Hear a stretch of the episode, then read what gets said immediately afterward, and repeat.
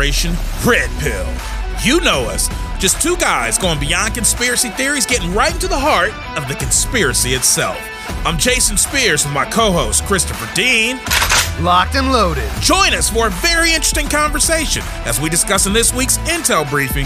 Behind the mic, the twin slugs of blood and testimony. You know, most of us would like to think that our relationship with Jesus has made a significant difference in our lives. But is that true? If we look back, can we see where following Jesus has actually made a difference? Well, we're going to do just that with Christopher Dean coming up right here on Operation Red Pill Behind the Mic.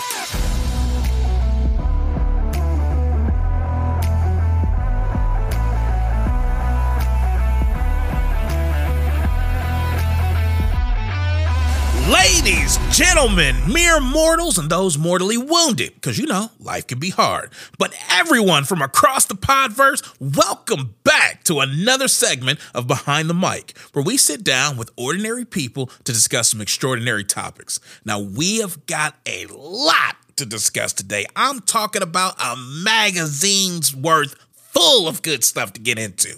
We're going to talk about the value and power of our testimony why we have it and what to do with it, the dangers of living in ignorance, and a real life telling of the freedom that can be found in Jesus Christ.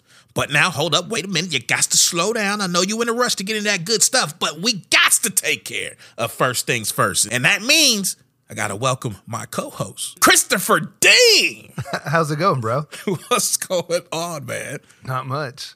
I was uh, in preparation for this episode. I was cracking up because you did your testimony and, and COVID experience last week. Right, right. So in preparation for this one, I kept hearing that scene from Guardians, and again, we watched it way too many times. Which scene? The scene uh, from Guardians 2 where Drax is like, "Oh man, she just told your deepest, darkest secrets. That's got to be so embarrassing." and then, and then I'm like, "Do me, do me." You would be that dude. Yeah, so this whole time I'm putting it together. I'm like, do me, do me. You are now on the chopping block. So, without further ado, we are going to hear your testimony. Yes. But before we get into it, Christopher, I have a question. Yes. Why did you opt to name this Blood and Testimony? Because there's a real interesting scripture in Revelation Okay. that it talks about how the the elect or the believers overcame him, you know, the the dragon, by the blood of Jesus Christ and their testimony.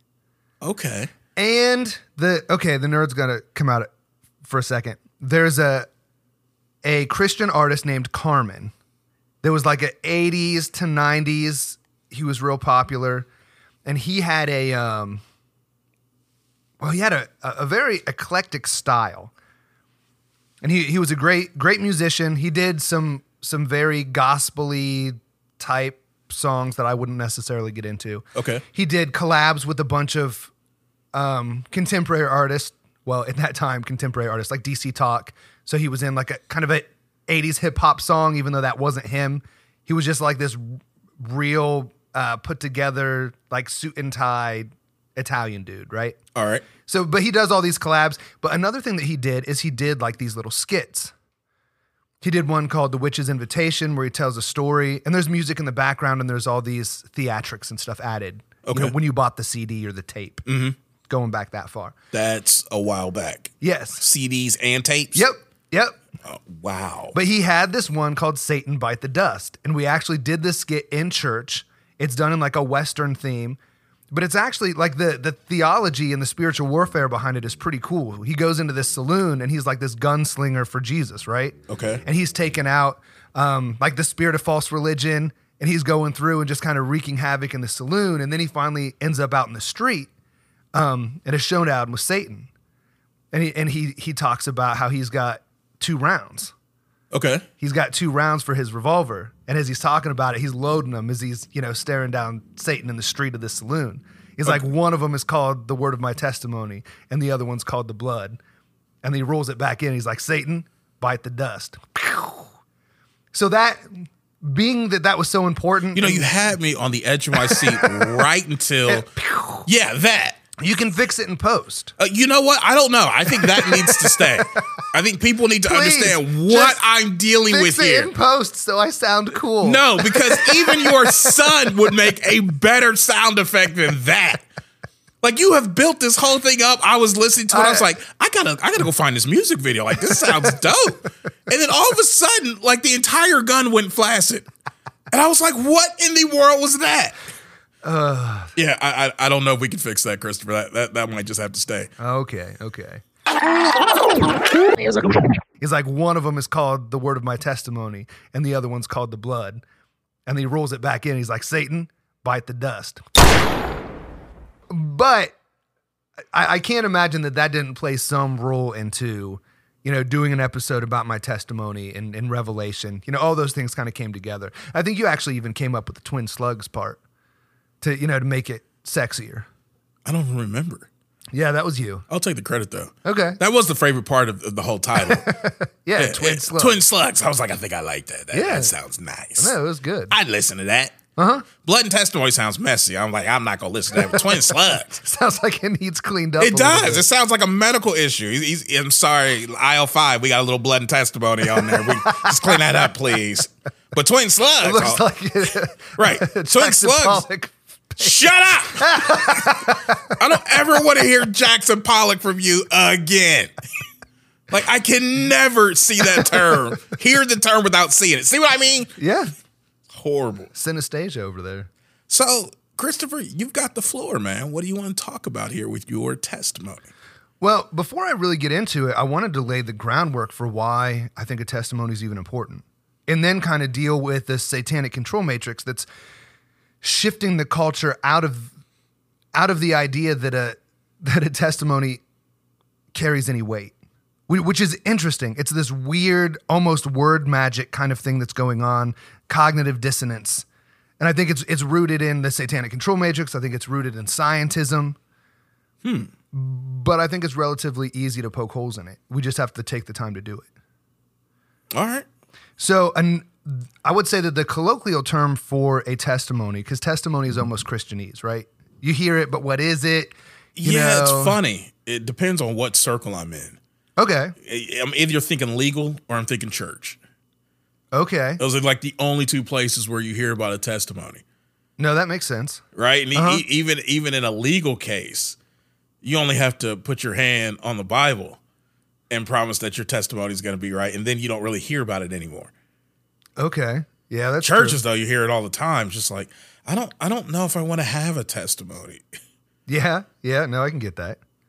But I think a, a term that we could use today is an anecdote or anecdotal evidence. We we hear this term a lot, right? My my favorite word. Yes, that you can never say. right. Never pronounce that word correctly. Well, it's really a person's testimony. Now, I, I came up with a uh, found a definition for it. It says evidence in the form of stories that people tell about what has happened to them. Cool, that sounds good. But in this, as scientism is is getting pushed in all the corners of our society, this idea of idea of anecdotal evidence is insufficient. Have you heard that? Yeah. Like, oh, this medicine, you can't say that this treatment works. It's only anecdotal. Right. You can't say that this is whatever. It's only anecdotal. It's it's not Yeah, in proven the by age of, science. of, of empirical data, yeah. you don't want anecdotal information. It's like a considered a lesser form right. and easily dismissed in our environment mostly. Yeah. Yeah. Unless it's it helps the cause of the person who wants to accept it. True. True. right? Then of course it's it's perfect. Like this is exactly what we needed. Yeah. Even John knew this. John, tell us about your what happened. Or interestingly enough, I hadn't even thought about until just now, but like um, social emotional learning, and you have um, the the education system that, that's um, oh, what's the other term that I'm looking for? Not Black Lives Matter. That's just a, a side movement, but the um, uh, critical race theory and intersectionality. You know, let's sit down and have a conversation. You know, the mm-hmm. idea that science and, and, and math and things are, are racially biased. So let's just sit down and talk. That's how we can get to know people, is, is to hear their stories. So it's interesting how they play this game that sometimes we'll allow it and sometimes we won't. And then you will get end up in the court system. And if you have eyewitnesses to a crime, mm-hmm. open and shut case. Right. But what is an eyewitness? How do you get any information from an eyewitness without them telling the story of what happened to them or what they saw? Oh, you can't trust the Bible. It's just full of anecdotal information. Right. Wait, wait, wait. How'd I do? No, that was good. That I was said good. it You correct, said it right? yeah. Right. All right. I got it on record. It's on digital wax. I can set it right one time. Okay. Okay. And it's it's just crazy that they they play this word game. I found a, an article from the Guardian. It says anecdotal evidence has to be has the power to change minds, but facts are paramount. So there's this there's if you say an eyewitness, it's one thing. If you say tell a story, you know, for intersectionality, that's a different thing. You say anecdotal evidence, which is the same thing. It's a subcategory of information. I'm messed up at facts are paramount. Okay. So if I'm it, it says anecdotal evidence. I'm not going to be talking a lot during your testimony, by the way. But you did ask me before No, we interject, started. interject. I don't want this to just be a monologue. All right. How do you have anecdotal evidence and then later say facts are paramount as though facts are separate from anecdotal evidence? That's what I'm saying. Yeah, it, it splits it apart. That's so much cognitive dissonance right there. Right. That's that's that's crazy. Uh huh. That's that's insane. I found this other article written by Jim Frost says learn how anecdotal evidence can trick you. It says anecdotal evidence is a story told by individuals. It comes in many forms that can range from product testimonials to word of mouth. It's often testimony, interesting, or a short account about the truth or effectiveness of a claim. Typically, anecdotal evidence focuses on individual results, is driven by emotion, and presented by individuals who are not subject who individuals who are not subject area experts. Oh my gosh. Dude, meme culture, pop culture, everything rests on this whole idea of tell your truth. Uh-huh. How is tell your truth not this? Because it's a different term.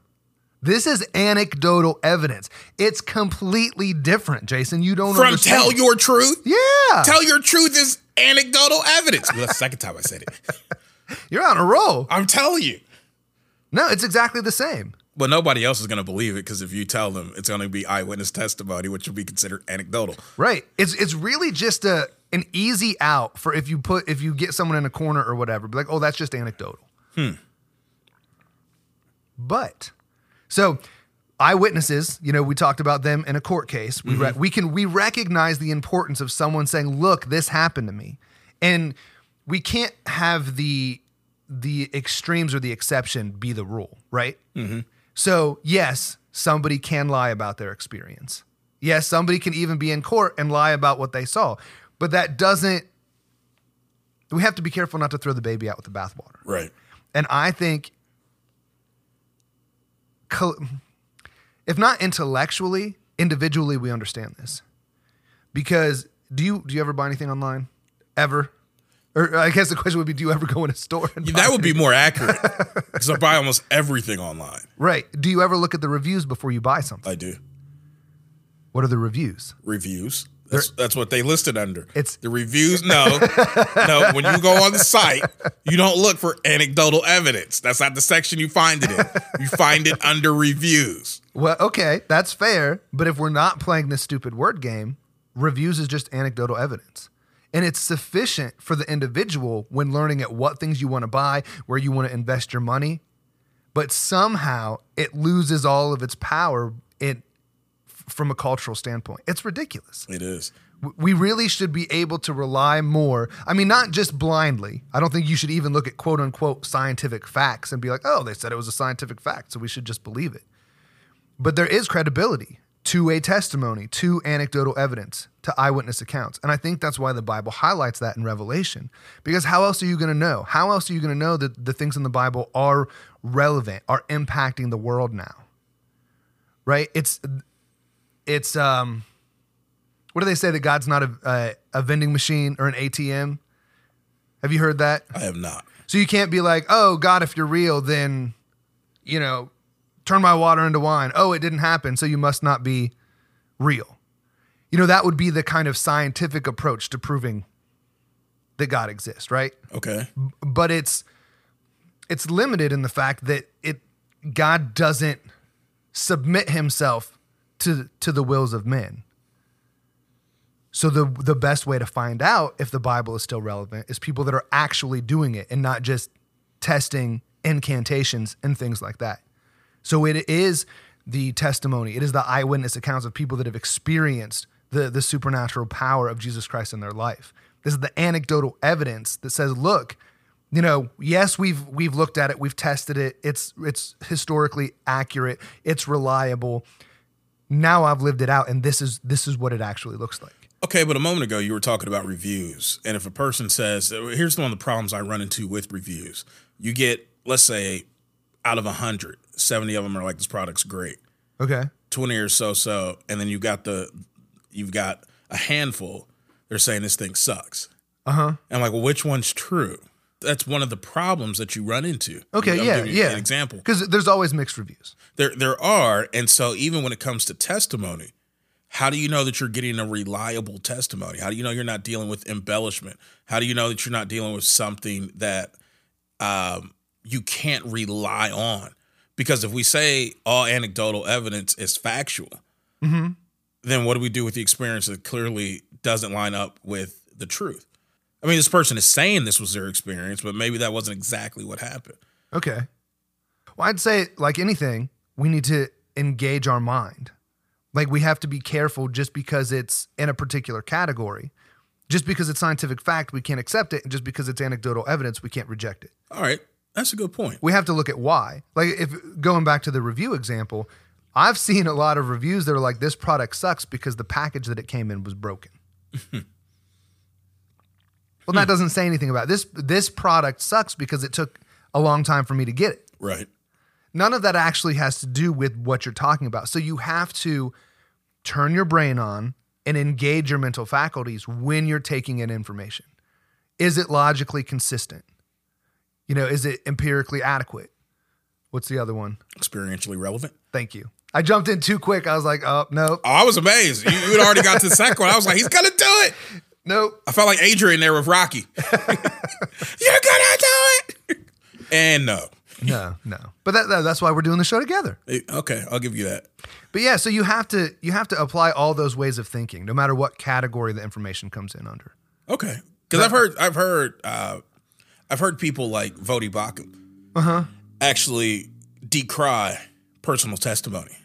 Yeah, and that's actually something that I was afraid of or I was concerned when when putting my information in here is because one of the things that he and he hit it kind of hard. I uh, I came away a little a little tender after, after that episode because he has this this whole I don't know if it's a tirade, but he goes on and he he says that a lot of people tend to embellish their testimonies. You know, you might have one drink in college, and 30 years later, when you're telling your testimony, you were getting drunk every weekend. You ought to hear some testimonies and how they develop over time. Person took a sip of whiskey when they were a teenager. All of a sudden, after 20 years of telling their testimony, I used to get drunk almost every day after school. But here's what's worse you have Christians in church who listen to these inflated testimonies, who will say this phrase I don't have a testimony. We're all about is these powerful, captivating stories. That's a testimony because it tips the scales. It gets people to respond. so and i'm still not sure where this line is you know where to draw between talking about the things that i've come through and boasting about the things I'd done wrong. Because I've, I've been there. I've, I've, I've told a lot of the stories that you're going to hear today. Proud of them excited about them like this is my life. I'm just loving it. Uh, so one of my prayers in doing this is that anyone listening to the story realize that it, it's me telling a story about what the Holy Spirit has done in my life, not a story of all the nonsense that I've overcome. Okay. So essentially, what we're gonna do is go on a ride with you Uh huh. over the last ten years. Well, no, no, no, no, no, no, no. Oh, we're not doing the last ten. No, So we're going on a ride with you for how long? the whole, the whole thing, the whole kit and caboodle. Is that it? Well, we opened up with the synopsis, basically asking the idea: you look over the last ten years, Uh huh. can you see where Jesus made a difference? Yeah, but to to be able to appreciate the change that's happened over the last decade, We're going back further. you got to go all the way back. Okay. to to have an appreciation for the relationships that Jesus has restored in my life, you have to know how bad those relationships were in the first place, and, and those type of things. Okay. So it's a long journey, but it is to tell that within the last decade, how my life has been completely transformed by knowing Jesus Christ and submitting my life to him. All right, so rewind me back. Now we got a little snow in the air. Yeah. Mother Dean is at the hospital. Yep. Squeezing me out. You make your way into this this blessed world. and uh at, at four foot three, newborn, you stand up and look the doctor in the face. Yeah. Don't smack me again. I asked for three fingers of whiskey and a stogie. That, That was that's it. how I came out. That's how you came out. I really thought you might have gone with uh, what the dude said in Predator. What's that? You were once quoted as saying, I dropped from my mother's womb, I hit the floor, and I started crawling through hostile territory toward my grave. That's badass. It's pretty morbid. That's pretty dark. You know, that one's not bad That, either. that ain't bad for twin slugs. No, no, Right? it's not. Maybe That- that's maybe what I would've gone with. Find that in post, you know, maybe throw that in. You know, for the right amount of money, you know, you we might be able to doctor this up a little bit. No pun intended. So if we could get some more people on our Patreon no, this is not what Patreon's for. for bribing No. Jason to edit things in post. And suddenly our Patreon membership plummeted overnight. Oh, that's funny. but no, that's not why it's there. So yeah, go all the way back to the beginning. And like most people, I don't remember the first couple years of my life. Okay. But this, I, I'm not sure if this is one of my first memories, but it's one of my first heavy memories.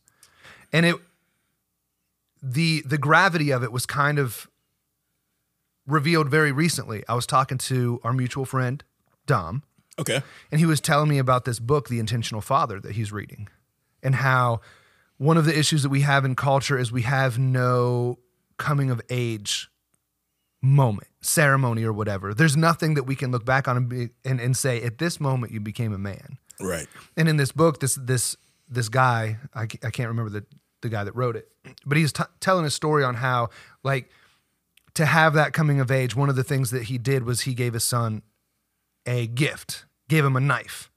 You know, to try to say that you know you're becoming a man. This this is this is a tool that can help you you know through the rest of your life and all of that.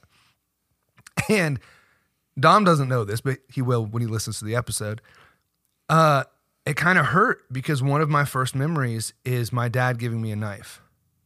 He's in his room, and I remember there being some tension, and his bedroom was right across the hallway from the bathroom. So my mom's in the bathroom doing her hair or whatever mom's doing in the bathroom. I still don't know. and my, my dad's going in and out. You know, there's there's clearly some tension. My dad's going in and out, and I'm just playing with some toys, laying there on the floor. And uh, he he handed me this knife. Never had a knife before. And I remember being so excited. Like I don't remember ever receiving anything from my dad before. And uh, I looked at my mom, and she gave me that look of um, uh, not disappointment, but she didn't approve, right? Disapproval. Okay. So I was like, oh, you know, you know, this is this is nice. This is you know, it felt kind of manly. You know, it's a gift from my dad, and it's a knife. And my mom's like, eh, I don't know if it's a good idea. She didn't take it from me, but it was just enough to be like, yes, this is cool. And it was so precious to me for an hour because the reason he gave it to me is because he was going through all of his stuff in his bedroom because he was moving out. Wow. Yeah. Wow. And just that to go up on this me and my dad are bonding because i'm i'm a man not a man now you know I, I didn't have all the words but it was so special and then he just left. And that was the only reason he gave it to me. I don't know if he didn't have room in his trash bag that he was packing or whatever but it just crushed me.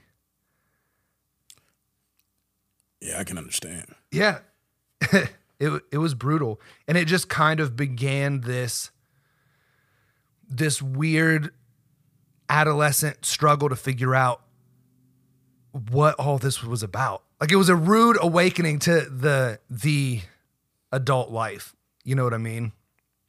No, explain that. well just like the reality of divorce Okay. the reality of people leaving your life you lose out on things. I specifically remember um that christmas that next christmas i woke up. And i remember the christmases before that not specifically but i i remember that it felt like a different day right like you you didn't have you didn't set an alarm on christmas morning you know nobody had to come and wake you up you just woke up with this excitement that was building from the night before because Christmas is a different day. Like it's the You whole understand? season. I'm looking at you wild, like crazy right now. I see that. I don't know why. because we had a conversation in one of our prior episodes. Uh-huh. We were talking about Christmas and like going back to those moments. Yeah, And you were like, I don't I don't have any of those. I don't. but you're describing I'm, this I'm, right now. I'm describing what I know it was supposed to feel like. I have no specific memory of waking up on Christmas morning excited, okay. but I have these memories because I remember waking up late the first Christmas without my dad.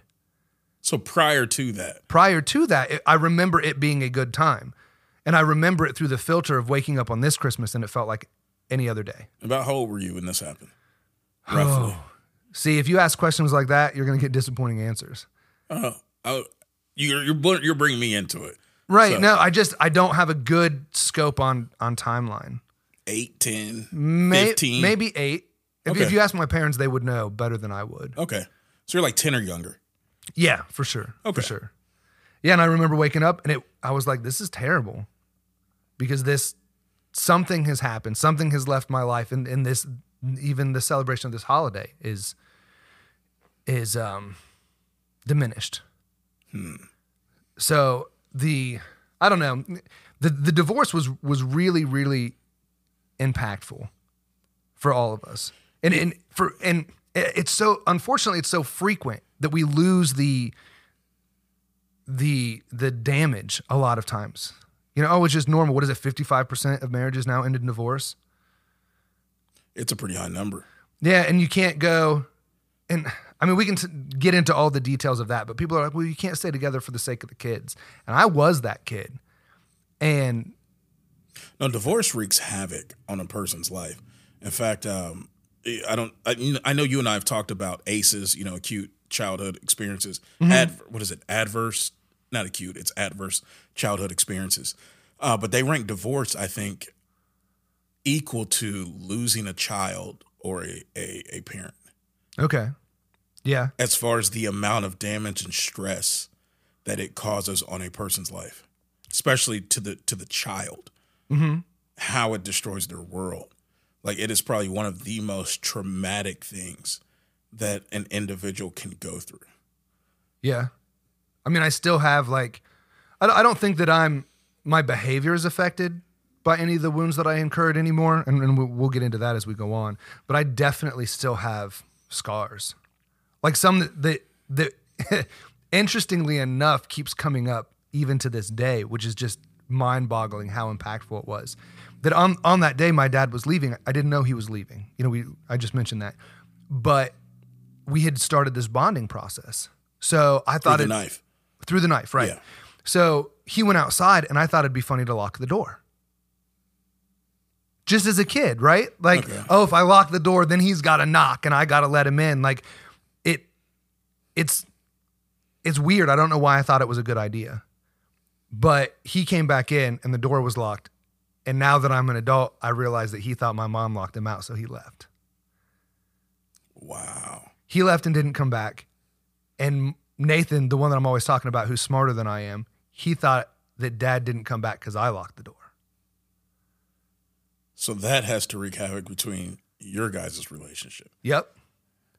And then Jacob, who's the the youngest, he didn't even know what was happening. So he kept asking, When's daddy coming home from work? Because he thought he was just at work for days and weeks and months. And part of me carried the, well, if maybe if I hadn't locked the door, maybe dad wouldn't have left. Like I know I didn't do it to make him leave, mm-hmm. but the way that my brothers responded, I carried that maybe maybe it wouldn't have happened. So much so that I see my son now at two years old thinking it's funny to lock doors. And that is really healing for me. Cause I get it. I was like that. I I wasn't acting out. I didn't have this Freudian issue. I didn't want my dad to not come home. It was just a goofy thing that a kid does. Mm-hmm. But I I had to carry that for years. That maybe I was the reason that my dad didn't come home. Yeah, dude, that is brutal. Yeah. So moving forward, and the story ends well. So it's kind of it's kind of dark now, but it ends well. Well, you know me. I'm already listening and I'm already looking through the circumstances of the story you're telling me Mm-hmm. to see the spiritual aspects that are at play. Okay. So I'm looking at damage and trauma mm-hmm. already happening just in that that microcosm of a moment. Your mother's got issues that she's she's fighting through. Mm-hmm. Plus now she's she you know she's got her marriage that's just dissolved. Your dad has his marriage that's just dissolved. Um, she's now got the parental component with you having a knife that I'm sure she doesn't approve of. Right. She's got, I'm sure, questions of this: How you going to raise our kids? You're going to be fighting against me. I mean, there's already that going on. Yeah, yeah. Then you come down a level to the children, and you're playing this practical joke on your dad with no idea that it's going to create this situation that that's going to have this emotional component to it that's going to be levied on your shoulders. Your brother Nathan sees it happening. He now has an issue with you. There's like um, dissension going through that whole family, just spreading. And then your your youngest brother completely out the loop, wondering what's happening, all from one moment yeah. and seeing how these seeds planted are going to manifest years later. It's crazy. It, I'm I'm trying not to get teary eyed, Yeah. I mean, it, it's rough. only just to see how Satan works, how sinister things are. Yeah. But we gotten too far ahead. Continue on. So we get into the the whole visitation thing now, right? Mm-hmm. So we realize daddy's not coming home from work. He's not coming home at all. He has a different home. And so do we. So we start going on these visits and I mean there's story after story whether it be flea infestation or I mean just all kinds of stuff. My dad was effectively and and if anyone has listened to the show, has heard me talk about my dad, I actually have a good relationship with my dad now. That that's part of the beauty of it. We. We do. Yeah, yeah. But my dad was effectively like the villain of my childhood. He um he would when he would pick us up to the, my first experience with a cell phone was that my dad wouldn't come to the door to get us. He would he would honk, but when we graduated from honking, it was because he had a cell phone. And I remember thinking it was really cool. Like it seemed like we were had money or something. That my dad is in the parking lot, but he or in the um the driveway, but he's still able to make a phone call. Right. Okay. So that was my first experience with higher technology was was through this horrendous visitation process. Right. I'm sorry, crack it up That's all I could hear is Dave. I didn't think Dave Chappelle was going to make a presentation in this episode. You doing your testimony, but all I could hear is you was a little kid. That's it. You can fill in the rest Yeah. Yeah. No, that- that's exactly it. Because your funny. dad has a cell phone. That's hilarious.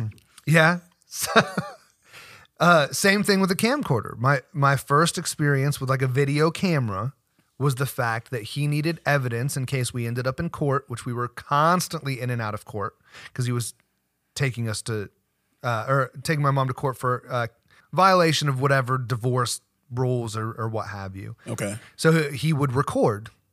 And there's something very cold about your dad coming to pick you up in a pickup truck with a with a camcorder on his lap. Hmm. To make sure we get in the car because if we don't get in the car, then my mom's in contempt and we're going back to court. It's just weird. It's weird. Yeah. But a, a camcorder is really cool. It's the one that we did the the stop motion Star Wars figures with Okay. and and there was a bunch of conflict with that that whole process like being a kid i don't know exactly how it all happened but i remember one of the big ones was that uh, my parent my grandparents were having their 60th wedding anniversary on a weekend that we were supposed to be with my dad and he was like oh yeah that's fine. You can go to that. No no problem. And then that weekend shows up and he he shows up with his camcorder and goes well if you don't get in the car then we're going back to court. And we didn't get in the car because he had told us that we could go to the so it was just this weird legal game all the time. I just remember sitting in the courthouse so many times because they were like well what actually happened?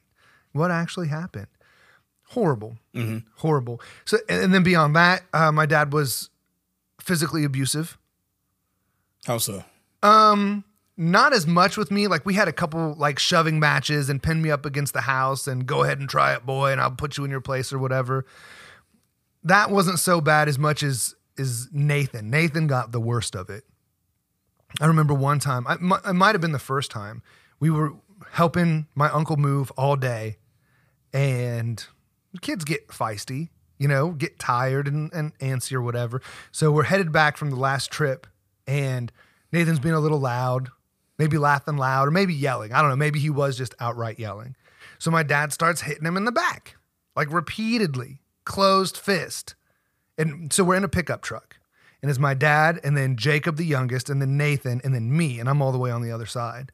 And I remember just sitting in the the the truck, and my eyes are just filling with tears because my brother's getting beat right next to me, and what am I going to do about it? Hmm. And he's got a bunch more stories about getting woke up, being kicked in the back, and it it, it got kind of bad. And that was just at my dad's. So then at my mom's, my mom remarried this guy named Jim, and he Or was she married him again. no, she she. Oh, sorry. him? She yeah, she got remarried. Okay. Is that how you say it? No, or is remarried just to the same person? Now you got me all messed up. Yeah, I'm kind of messed up too. Let's just clear it. She got married to a different person, Okay. Jim, my stepdad, who wasn't any better, and he was even he was more physically abusive. So there's this this one instance where uh, we had just got home from my my dad's. He dropped us off, and I guess we had a couple golden retrievers. Something about their medicine, they weren't allowed to run around outside, so the gate had to be closed. Okay. And we come home, and I kind of had a crush on the neighbor girl. So I come home, the dogs are inside. I go, Technically, that's the girl next door, right? yeah, it's the girl next door. Okay, I just wanted to make sure. So I go over and talk to her, but I open the gate. The dogs aren't out. okay. So I just I open the gate and I'm standing there by the open gate talking to the neighbor girl, and uh, I think her mom was washing the car, and we're just having a conversation. And then my stepdad lets the dogs out, and I'm standing there with the gate open. I didn't realize he let them out, so Okay. they get out of the gate. And it became this whole thing. He's screaming and yelling, and he called me back inside. I go inside. He's yelling at me some more. And I had just had a weekend of like yelling and, and abuse. And I was like, I, I don't, I had reached my tolerance, whatever. I don't know what happened in my head. And I walked outside. Like as he's yelling, I'm just like, I can't do this anymore. And uh, he follows me outside and he's picking me up and trying to throw me like in front of the neighbors, which is weird. And uh, so I was like, no, I've really had enough of this. So I I ran. I ran out the the backyard, jumped the fence, uh, ran through the neighborhood, and he, as I was yelling, some part in it, he threatened to call the police. I don't know what I did. I don't know if there's. I'm still too young to drive, so I'm under 16 at this point. I don't know if there's charges on letting dogs out. I don't know what's going on. So halfway through the neighborhood, I'm like, well, maybe I'll go back. Maybe this is stupid. You know, you calm down a little bit, you get tired from running. And then I hear police sirens. I was like, oh, so he really called the cops. Guess who's not going home? Did he really call the cops? Yeah. Oh, well, wow. what I think what happened is I think he called 911 and then was like, this doesn't make any sense and hung up and didn't answer when they called back. Okay. So they sent cars out anyway. Okay. But I didn't know that. Right, right. All I know is this this douchebag is throwing me around, threatened to call the cops, which again, it- it's funny how you so many things you don't understand as- as a child. Mm-hmm. So I was like, cool, I'm I'm gonna keep going. So I walked all the way through the neighborhood, and then we had like a secret hideout in the backwoods, probably somebody's private property. Right. But it was this little like place that was tucked away, but that wasn't far enough for me. So I walked past that. And I walked through the creek and I just kept walking and kept walking. And apparently this creek goes right by a um, prison that that sat out behind our house. Really? Yeah. So, and I just kept walking. I, it was the weirdest thing. Like I kept walking. So it gets dark, and then I'm coming up this hill, like behind people's houses. And now I'm like, well, now that it's dark and I have no food or shelter, I'm going to have to do something about this. And cell phones weren't a thing. So I had to knock on this guy's door. And I'm covered in like, what are they? Burrs and, you know, tears in my clothes and my feet are wet because I walked through the creek. And mm-hmm. so I got to knock on the door and he comes out and he's like, I was like, hey, you know, I'm really sorry to bother you, but can I use your phone? I need to call. I need to call somebody to come and get me. So he does, and he's like, "So what's going on?" And I was like, "Well, you know, I just kind of spilled the beans. I was like, look, this is what happened with my stepdad. I kept walking. I don't even know where I am. So he kind of gives me his address and tells me. So, and it, at this point, my older sister had moved in with my dad. Okay. So I call my dad, and my dad answers. And I was like, can I talk to Allison? It's like nine o'clock at night, and I never call. So clearly something's going on. And I was like, hey, can, can you come and pick me up? This is where I am. This is what happened.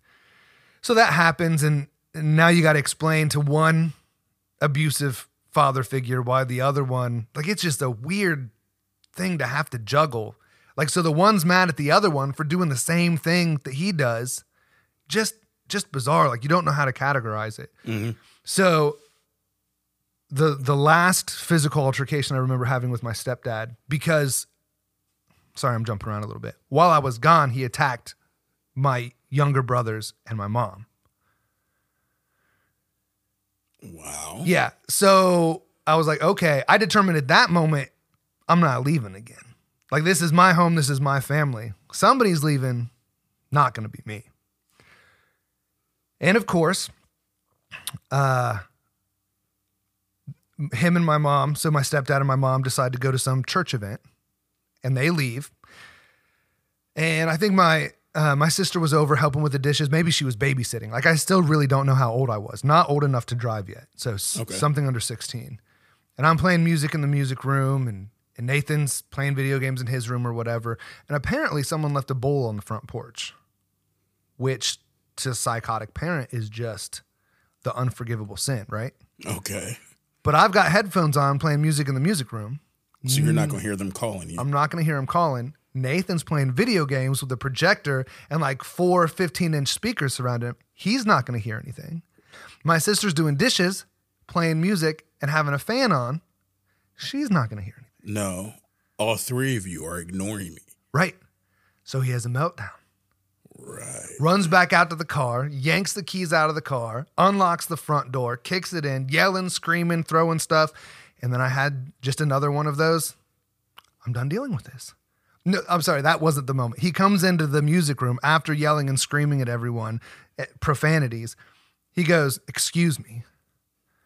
And that was the most uncalled for excuse me that I had ever heard in my whole life.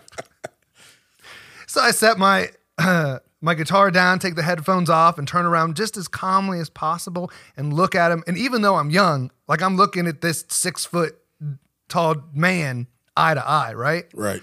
And I look at him and I was just like, hmm, and snatch him up by his collar and throw him across the room. At this point, Nathan can hear what's going on. So he comes flying out of the bedroom and it's it's all on, right? Okay. Throwing fists and stuff's getting broke and So it's you two beating up your stepdad at that point? yeah. Okay. So my mom comes in and she has this, she has had this amazing superhero ability. Cause even being younger than 16, I'm probably already larger than she is.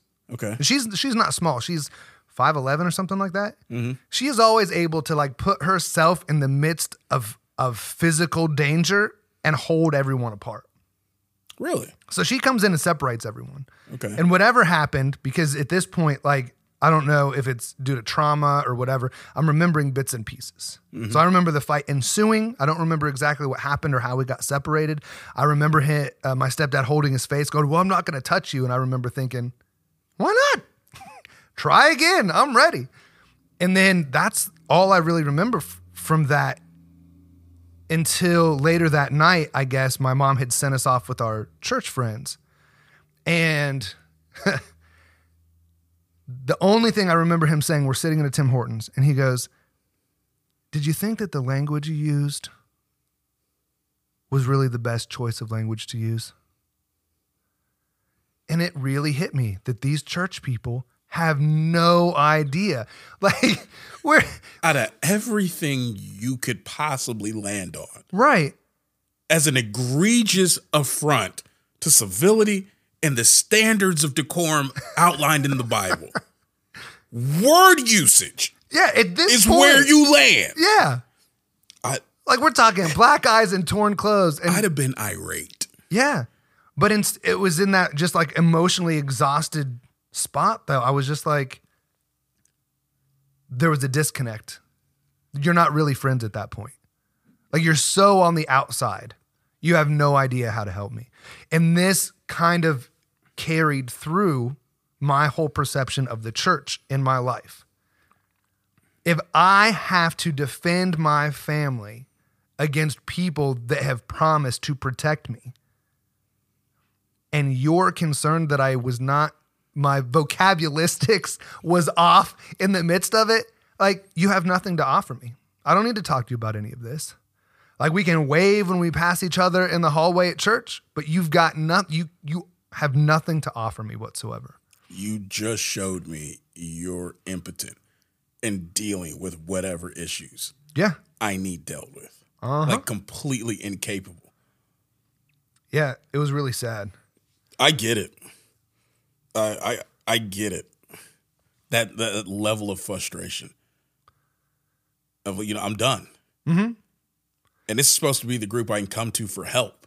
Yeah, this is supposed to be like the final authority. If if if inside the family doesn't work, you Yeah. know, the parental level doesn't work, then you take it to the church, and they're supposed to catch it. right? And I'm still the one at fault, And if you're representing the God that you're telling me I'm supposed to serve, and He's putting you in charge, right? oh, I'm done. Yeah, done, done. I get it. you are like preaching to the choir right now. Yeah. It, but it was th- it was this event, that fight, that actually caused Nathan to go move in with my dad. Okay. I, I think he was like, "Look, mom, you got two weeks, and if this man's not out in two weeks, I'm out." And he wa- and we actually came to my mom with the same thing. We said, "Look, we're not going to tolerate this." And I was in a weird position because ever since my dad gave me that knife, that was my coming of age betrayal ceremony or whatever. So I'm kind of the man in the house. There's the, I have an older brother, but he never liked being the older brother. Okay. He resented the fact that anyone looked up to him, didn't like the fact that he was tall, like all that stuff. So he, I don't ever remember him behaving like the man of the house. So I always felt like protecting everyone was my duty for, for whatever reason. Maybe it's because I just, you know, internalized the guilt of thinking that kicking, I locked the door. So all of this is my fault. You know what? I, I, I don't know. Um, but I was in a weird spot because, you know, we were like, look, you got two weeks or we're leaving. And now I've got more of my family separating and I don't know who to protect because going to my dad's isn't safe either. Right. And uh, so we give my mom that ultimatum or whatever. And at two weeks, she made the decision okay, he's out. But Nathan is more black and white than I am. He goes, I said two weeks. He's still here. Deuces. He's out. Right. For me, I was like, well, she made the decision in two weeks. And she wants to make sure that he's he's gone, gone. So take whatever steps necessary because you're not coming back. So I stayed. Okay. Did this create a further rift? Huge rift between the two of us. Like we almost didn't talk. I, re- I remember one time we were supposed to play paintball together, and I had gone over to my dad's, and I got there early and set up stuff, and I kept calling my dad's cell phone, like, "When are you guys home? When are you guys home? When are you guys gonna be here?" Because mm-hmm. just getting antsy, you know, excited. But Nathan didn't like being pushed, and I don't know if it's a middle child thing or just a Nathan thing. You don't push me. So he got home and he's sitting on the couch. So I walked in. I was like, "What's going on?" He's like, "I'm getting ready." I said, "You're just sitting on the couch." He's like, "Well, I'll get, I'll get ready and suited up when I'm ready." And I'd already been there a couple hours, you know, setting up the field and everything. So deuces, I took off like that. We just had that much unresolved tension between the two of us. Not even just directed at each other, but just caring independently. We we didn't know how to communicate, how to how to get past it or anything like that. So yeah, it created a huge rift. So we ended up stop. We didn't talk for a couple years.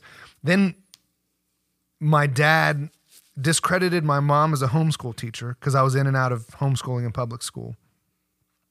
And uh, because my youngest brother was still young, she couldn't teach him anymore. So he ends up getting custody of my younger brother. So there's a whole summer of my life that we live in a house with the lights off because if the cops show up to take your younger brother, we're not home. Oh wow. Yeah. So we did like every time we heard somebody pull in the driveway, you know, the uh, turn the TV off, turn the music down, whatever. We're not home. Don't answer the door because if you answer the door and it's a cop, we don't have the right to have your younger brother live here anymore. They're going to take him.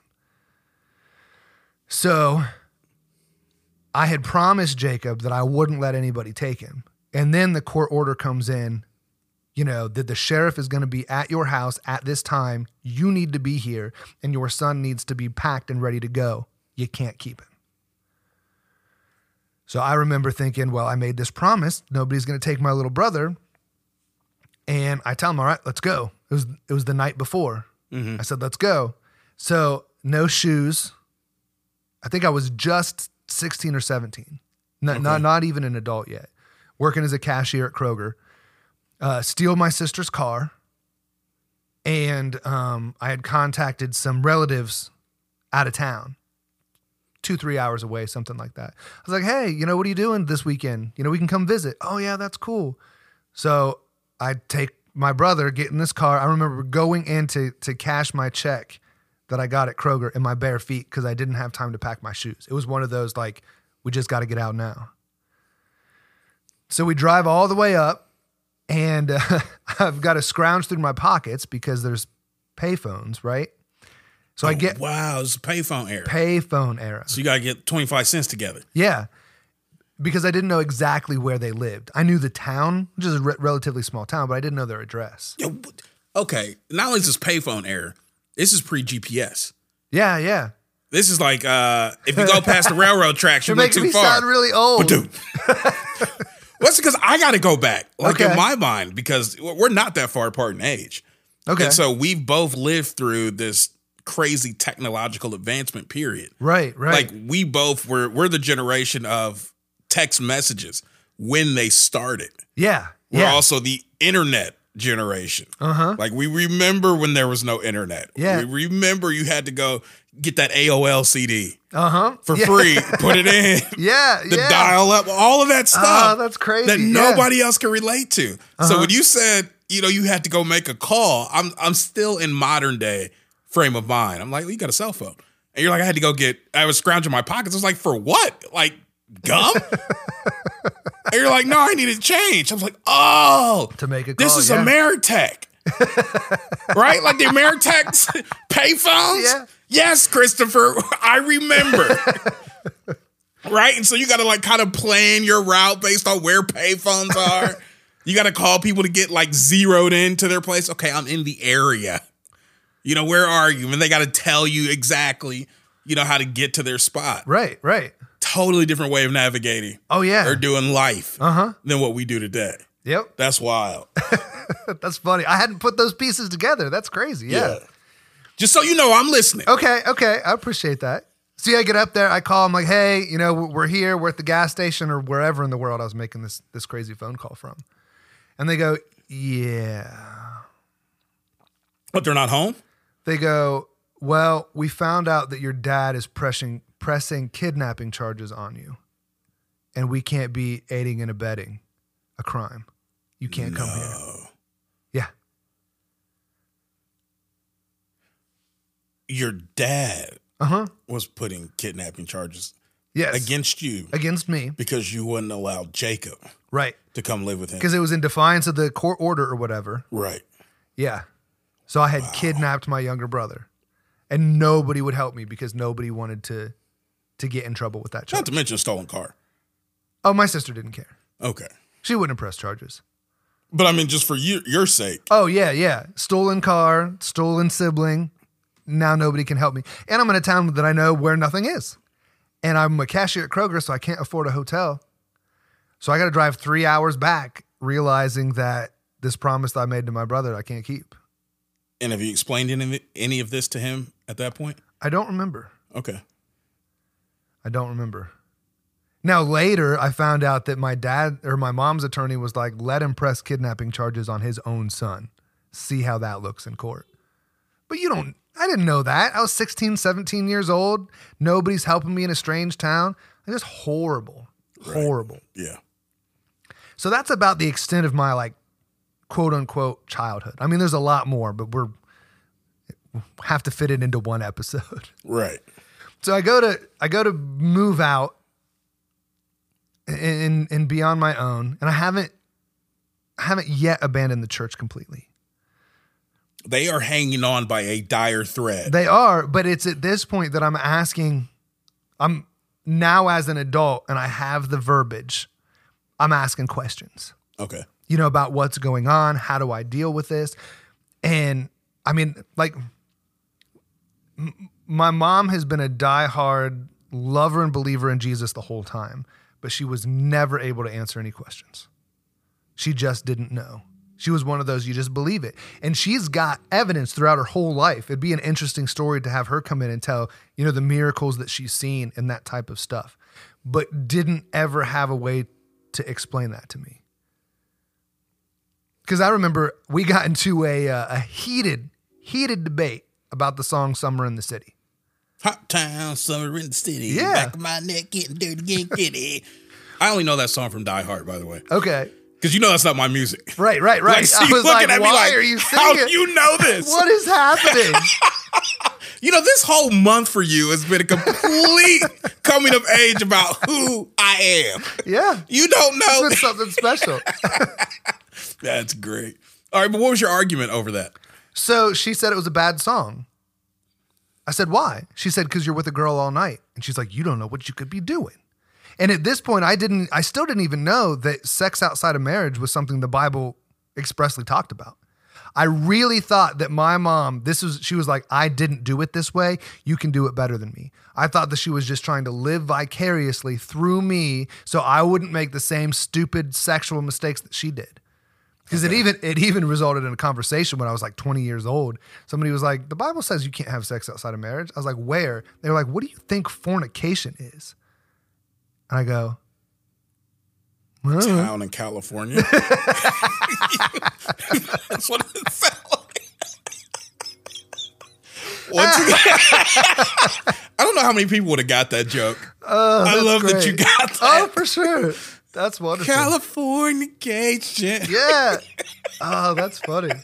Yeah. So I, I, I, I really didn't know. But to this debate I got into with my mom, she was like, Yeah, you're with a girl all night and you don't know what you'll be doing. Because, you know, it says it, at night it's a different world. Go out and find a girl. Come on, come on. We'll dance all night. Never made it that far in the song. Okay. That That's like the hook. Okay. Um, And I'm like, Mom, you're dancing all night. You know what you're doing. There's nothing wrong with dancing, is there? Well, no. Well, then why would there be anything wrong with dancing all night?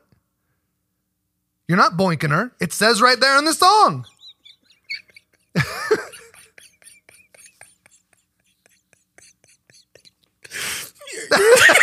Your language choice with your mother. Your vocabulistics are great. So you switch right into Roger Murtaugh Oh, yeah. to explain your point. That's amazing. And, and, and we couldn't resolve it. Okay. So I was kind of coming from this like, what are these rules? They don't make any sense. right. And my mom was the best. Like she is really one of the best examples of of a someone that loves like Christ that I've seen in my life. Okay. And I think a lot of the stuff that she instilled in me, even though she didn't have a good way of explaining it, has really helped me out as an adult. But when you don't, when you can't give those answers, it really left me lost. It really let me left me feeling like, or thinking that this thing has nothing to offer. You know, you get mad because I use this language. You don't like this song because you think you're doing something that the the song explicitly says they're not doing. Like, what is with these people? And it just as I became to, or as I'm as I'm matured and tried to sharpen my brain, I I kind of was able to outthink or think circles around most of the people around mm-hmm. me, which mm-hmm. is not good. I am not boasting in that in any way. It it gave me a false sense of superiority because I was still an idiot, even though that I could think around these these different topics. I was still stupid and ignorance has its mark all through my 20s. But I was like, if no no one else can help me, and I didn't know where to go to get help. So I ended up moving out on my own. I ended up in in and out of a bunch of poor relationships. I was never I was rarely the the sex-driven, red-blooded American male that you hear about. I was still soft and like as I entered into these relationships with So you weren't like a sexual deviant. no, even though I had been accused of that. Okay. But we could get there in a minute. Right. Right. No, like I I was really just dumb. Like I would go into these relationships, and the reason the Bible outlines like the way to do things is because there's all these pitfalls that you can fall into. And I, w- my whole life was scattered with just like the the road to hell is paved with good intentions. Right. Like one example is that I had done some things and, and mishandled some relationships, um, just friendly relationships, um, professional relationships, or what have you. Okay. So once I I got out of a toxic relationship and kind of was able to look at it, I was like, you know what, I need to go back and apologize. So I go back and apologize, and end up involved with this woman that I apologized to, and then shortly after her sister. Oh well, when in Rome. Well, I was really just I was trying to figure it out, and so I was trying to be a good person, You just had a little too much confidence. but I really I didn't know how to navigate. I didn't know how to respect. Didn't know why sex was important. Didn't know you know all of that. So here I am just trying to be the nice guy mm-hmm. and wrecking people's lives. You know, in and out of relationships and hurting people and When you say wrecking, there there's no double on top. No. It's just just just messing up the life. just yeah, hurting people's feelings and all of that. you. But but never with the intention that I'm just going to get over on somebody. Right. I, I think one of the issues is my mom warned me about the dangers of men, which sounds weird. Yeah, because I'm I'm curious. What do you, what does she So mean? w- when she grew up in the 30s or when Well, and why warn you? Well because she wanted me to be a different she wanted me to be different than the rest Okay, of the men I got you. but never warned me about the other side Like the dangers of women. dangers of women Okay. So I, I literally thought, and this is how dumb I was. I literally thought, well, if my intentions are pure, it doesn't matter. Like I'm, I'm not in any danger of getting in trouble. What? I get off at midnight and you want me to come over and have dinner? Sure. I'm just Hungry. hungry. That's it. Genuinely. Like it sounds to I was genuinely hungry and got there and end up involved in a situation where I'm like, well, how did I get here? How did I get here?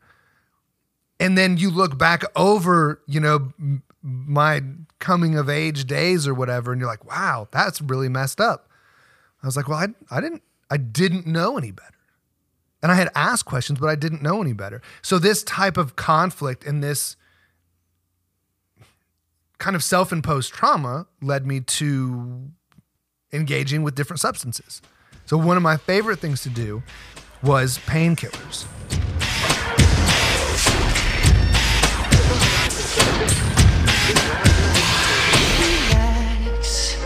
This won't hurt you. Before I put it in, close your eyes and count to ten.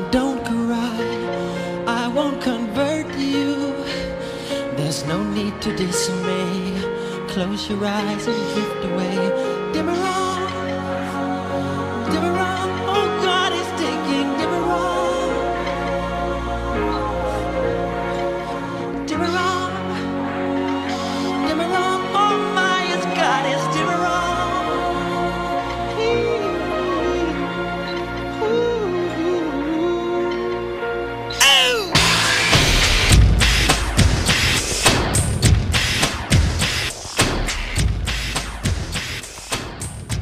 they say not to add painkillers with alcohol because it heightens the effects.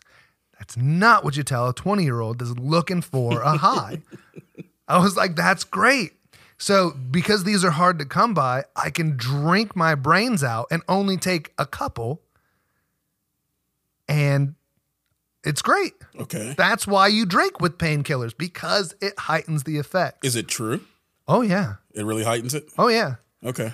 I don't know if I've ever told you this story. You have not. okay. So, Why didn't we pop popcorn? what next? Next blood and testimony. You know, We episode we do. We need popcorn. okay, okay, we'll do that. Not that I'm making light of your life. I mean, No, you no. know me well enough. No, yeah, we can. I, at this point, we can laugh at it. Like it sounds really bad, but I'm so thankful for so much of it. It sounds weird, but we'll get there. So, in a weird way, I was trying to come ignorantly get my life together. Okay. So I had a friend that smoked a lot of weed. and that was I didn't really like it. It felt irresponsible because it was illegal. At least legally, some people were allowed to take painkillers. So just really weird lines. Yeah, I don't think you'll get arrested for having painkillers, No, but you can for weed. right? Yeah, so it- it's in a different category. It's not. I don't think painkillers are. Well, depending on what kind you get, Uh-huh. they might not be a controlled substance. Oh, they were a controlled substance. Oh, well, then you're, you might have an issue. Yeah, but I didn't. I didn't know, and it Right. reminds me of the the Bible that it's like, and everyone did what was right in their own eyes. Mm-hmm. And this was, I, I I genuinely thought that this made sense. I was like, don't bring weed over.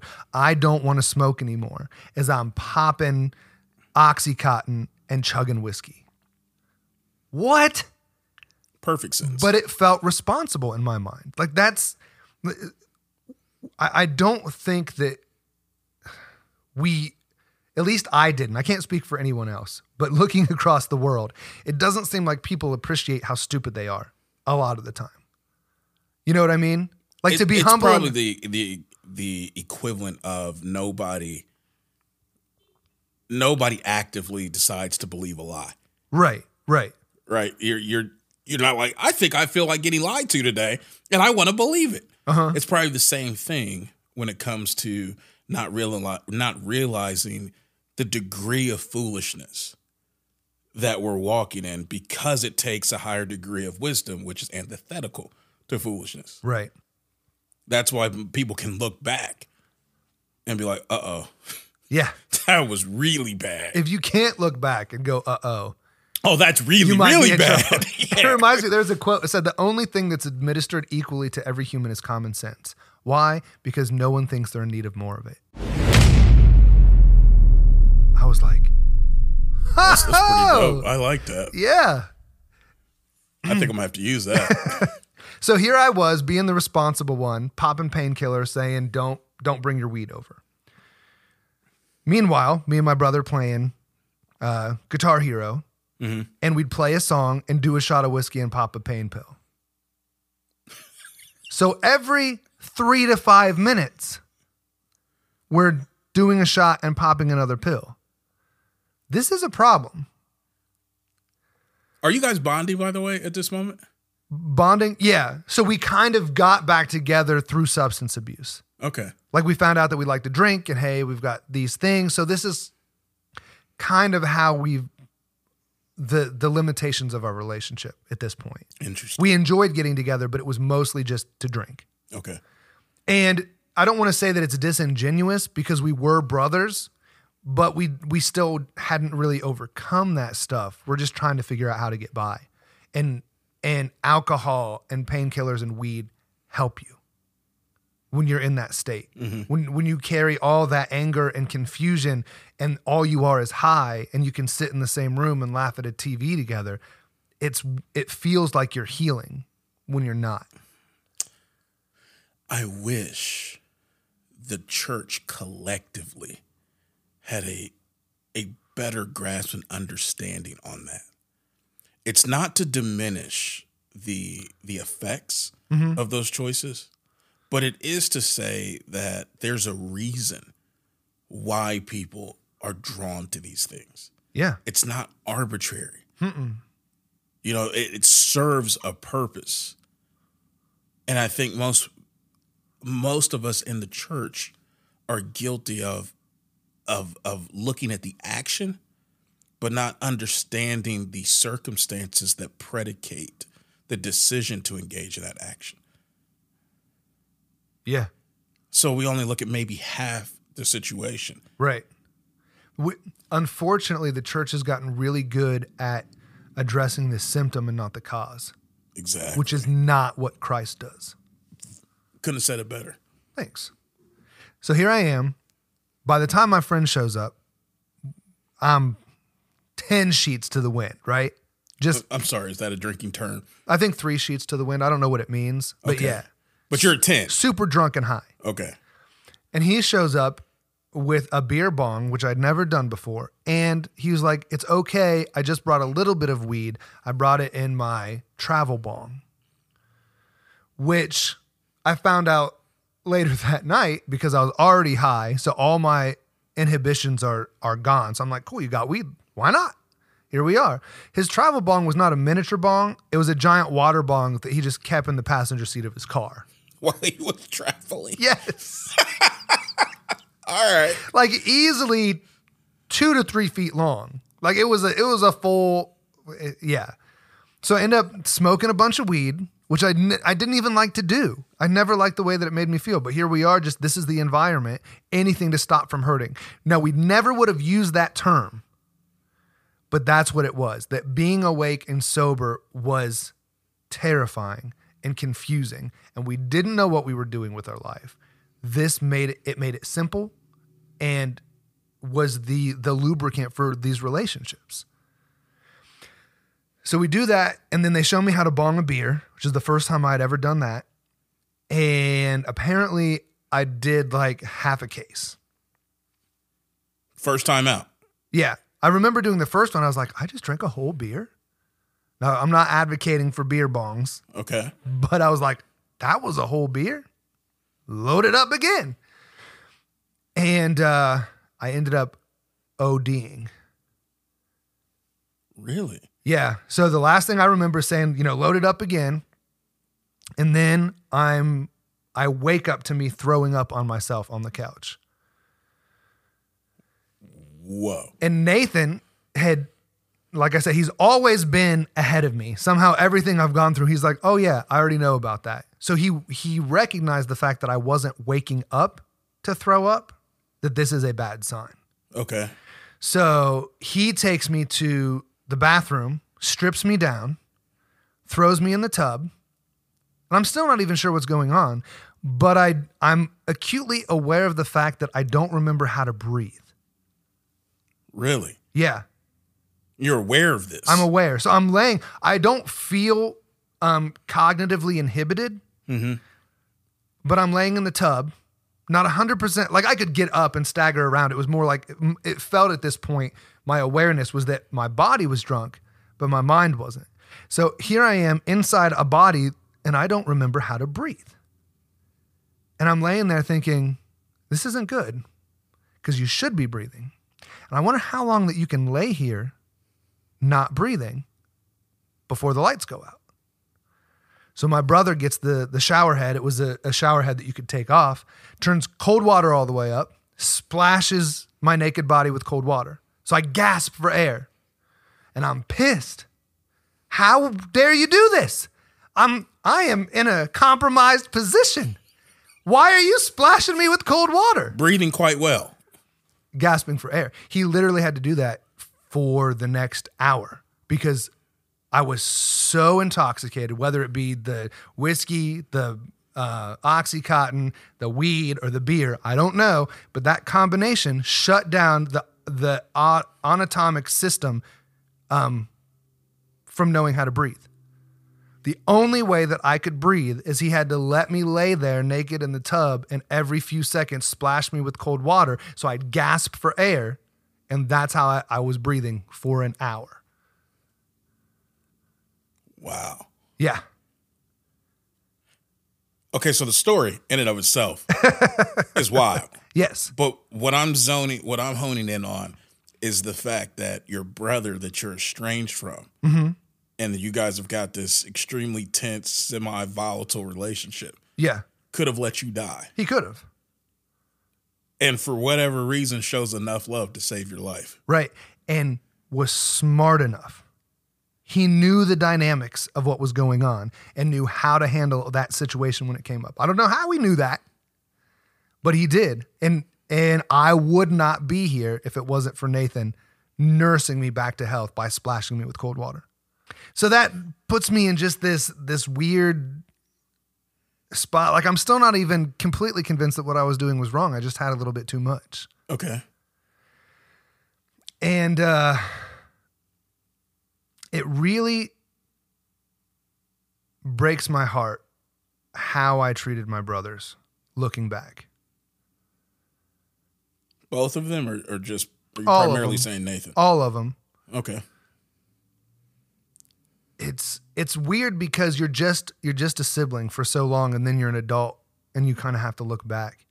And there's one thing that I can kind of instill in in my children is um how to treat your siblings. And we didn't necessarily treat each other bad, but survival was so primary to getting through that relationship was kind of secondary. Like we were close a lot of times just because of proximity or close because we were fighting the same fight but didn't really know how to navigate relationships. Like I, I remember finding one of Jacob, who's the youngest, his journal later on, like cleaning out, you know, closets and whatever.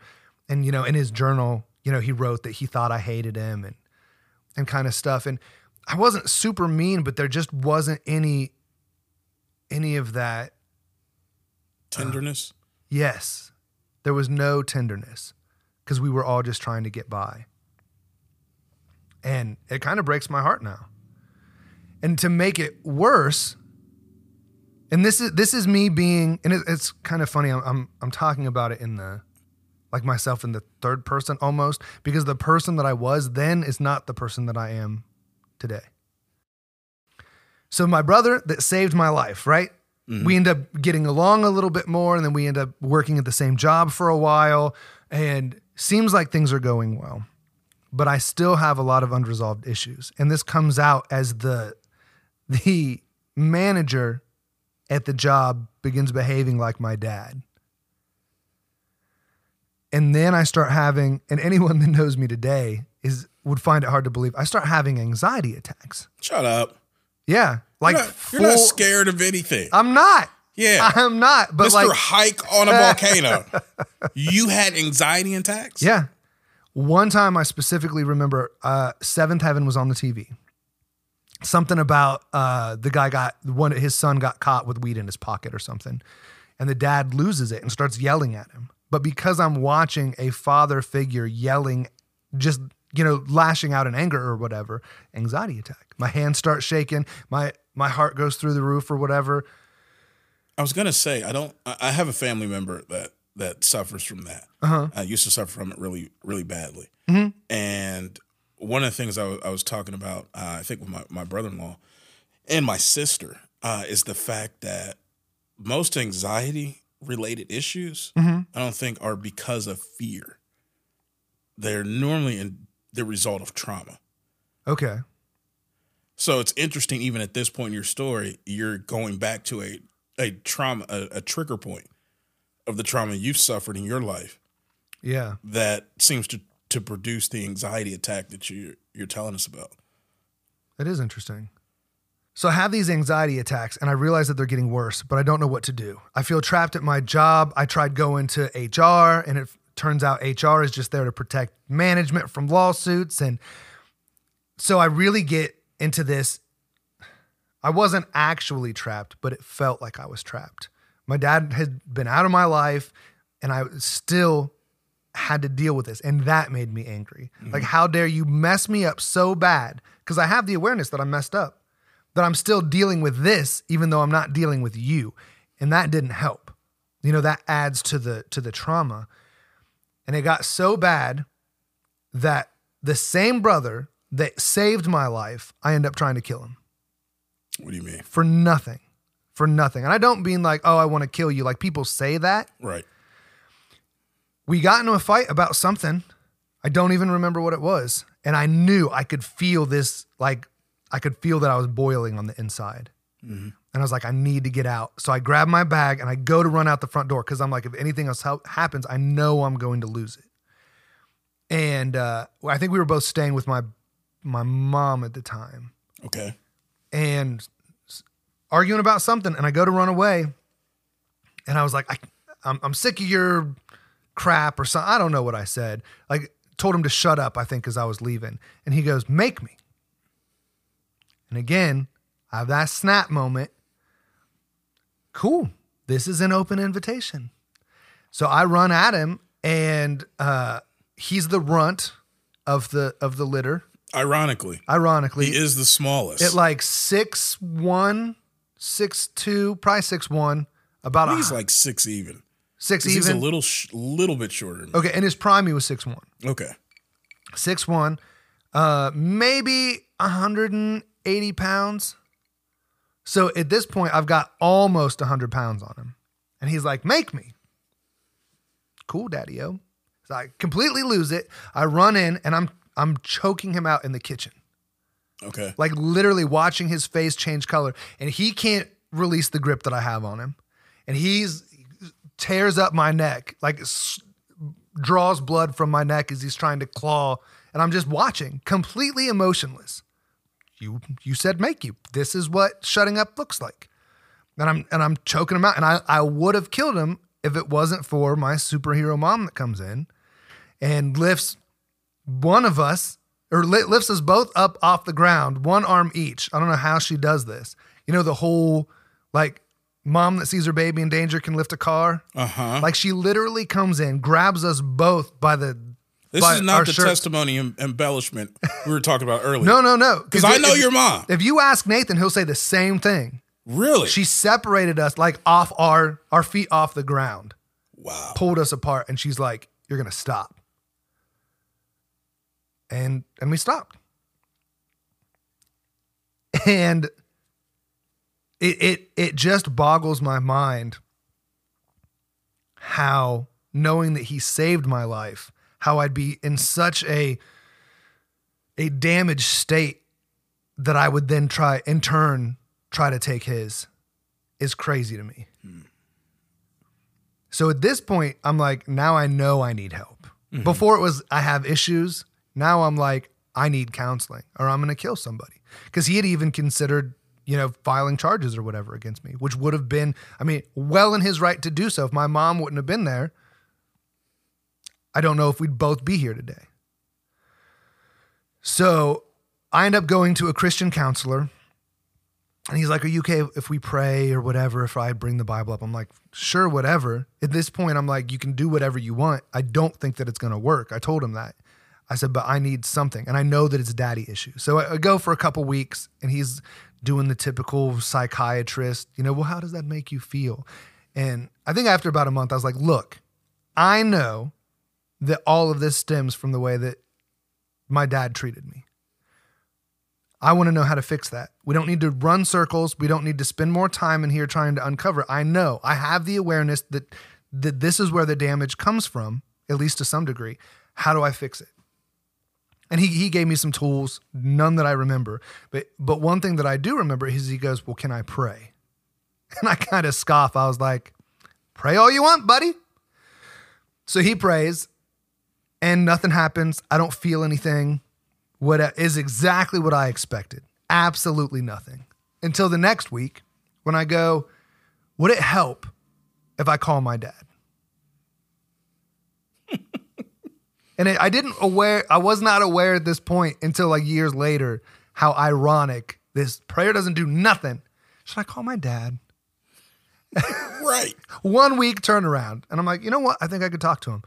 So he's like, if, if you think that it's a good idea, still same, still feels like just that grotesque, Clinical. way. clinical. Well, if you feel that it's a good idea, then maybe you should give him a call. So I call him. I was like, Dad, um, haven't talked in years. Maybe we can we can get lunch. Not don't even want to do dinner. Not willing to get up early enough to do breakfast. Let's just do lunch. So we meet at Chipotle. And I literally just met with him because I didn't want to carry this. So this is what I told him. I said, I don't want to carry hatred around for you anymore. I don't like you. I don't love you. I don't want a relationship with you. But I can, my life cannot sustain holding hate for you anymore. And I just want asked you to lunch so I could tell you, I don't want to hate you anymore. So you can have that. We don't need to talk again after this, but you need to know that I don't hate you. And that's it. What was your dad's reaction? He listened. Hmm. He was like, I get it. And I said, I don't know how anyone else in my family is doing. He's like, I, I, I said, I said, I know that that Nathan hates you even more than I do. You know what he said? What? He said, Nathan called me last week. Shut up. Yeah. Really? Nathan called him and met him For the lu- same thing? for lunch to try to restore a relationship, but never told me because he knew that I wouldn't hear of it. Crazy, right? I really want to know what the guy prayed. Yeah, I don't remember. I just know that he prayed something. Oh, Christopher, you missed the best part. I know, but I was at it like at that point. I was like, it doesn't. This doesn't change anything. But that's why you have to document so you can prove it doesn't change. oh, I'm so curious. What if he had really prayed like restore this, you know, re- restore the relationship between uh, Christopher and his father Yeah. and the rest of the sons that are involved that I'm hearing about? Uh huh. It'd be crazy. But but that's what began to happen. All right, go on. So- I need my second bag of popcorn. So this this begins to heal the familial side of things. I'm I'm still not all in on Jesus. Um wait, wait. Can I can I back you up for a second? Yeah. So Nathan calls and meets with your dad. yeah. Do they square things away or? It's it's a little bit rocky. I mean, I know it's not going to be a one one and done. Yeah, but they they did. Okay. So much so that we all actually started hanging out. Not regularly at first, but it was like, yeah, let's, you know, let's all go to dinner. So for the people listening, would you say there's value if you have not just parental issues and, and wounds, father wounds or mother wounds, um, but if you you have broken family and broken relationships with, within the family unit, mm-hmm. would you say that there is real benefit to sitting down with that person that you believe is maybe the the cause of it and actually having a conversation? Because I know people myself included, mm-hmm. who've gotten that advice. You know, Yeah. you need to have a talk. And it's like, you don't understand. I had that talk. Yo, that's that's a volcano. From my experience, I I would recommend it, but I would not recommend it without prayer. That's a keen, very astute insight. I'm glad you said that. Thank you. Because we could have had that that lunch and it could have ended up way different Right. if if there wasn't intervening from from a divine place. Because there's a lot of brokenness, a mm-hmm. lot of abuse, a lot of years of hate. To to have that kind of melt away is nothing short of a miracle. It'd have to be. You you couldn't explain that scientifically. Right. Because just, I mean, out of the blue, all of us almost at the same time kind of cleared the air and allowed this space for my dad to come back into our life. Did your dad own any of the the the villainry? Villain you know what I'm trying to say. Villainy? Thank you. Yeah. Did he own any of that? I can only do one hard word a day. so I've got anecdote down. There you go. That's all you need. Right. So so villainy is out there. But yeah, did he own the villainy of of of your your childhood? He did. I can't remember any like specific, like you you did this, like specifically beating Nathan in the truck or whatever. Mm-hmm. Like I don't remember that, but it was more principally and conceptually. Like this is what happened. This is the damage that you did. This is the this is what I'm carrying. Did he hit you with any of those? Like, well, I I, I just you know was doing my best. Nope. None of it. Didn't he try to all of it. He He's like, it. I get it. And apologize for it. Interesting. Would you say you forgave him at that moment? It took me a while. And Okay. and this goes to something that we actually talk about a lot off the air. I'm not sure how much we've talked about it on the podcast. Forgiveness? Forgiveness. And we can go on to our next segment. Well, no, just I just want to hit it briefly. But a lot of us think that forgiveness is I say I forgive you and it's done. It's not that. It's the it's the work to forgive again every time you think about that um Violation. violation. Thank you. Yeah, it, it's it's a it's a process, and every time you you forgive, every time you decide when you think about that violation, it it can get a little bit smaller, and it can get a little bit smaller. So I began to forgive my dad at that moment, but it still took a while. There was still some some heated moments. I remember one time I was coming home. I had gone to Cleveland with my girlfriend at the time, and I was coming home, and my dad was. So I was still living with my mom. So it was my mom and me and my three brothers all lived together. Mm-hmm. And I was coming home from Cleveland, and my dad was there. And this was after, you know, we were trying to fix the relationship. I was like, I don't want him to be there. I felt offended that you guys invited him into the place where I live without asking me. I don't want to come home from a trip and have to deal with that. Mm-hmm. Like we were working on things, but it's it took it was definitely a process. So I stayed away until he left, and then I came home, and I was still irritated with everyone else I lived with. Because you should at least ask me. You should let me know if someone's coming into my space, so I can know how I want to interact with that Yeah, I get that. but no, it it began this even more ridiculous miracle that as he began to hang out with us and we lived with my mom, he began to hang out with my mom more. Okay. And he was just a different person.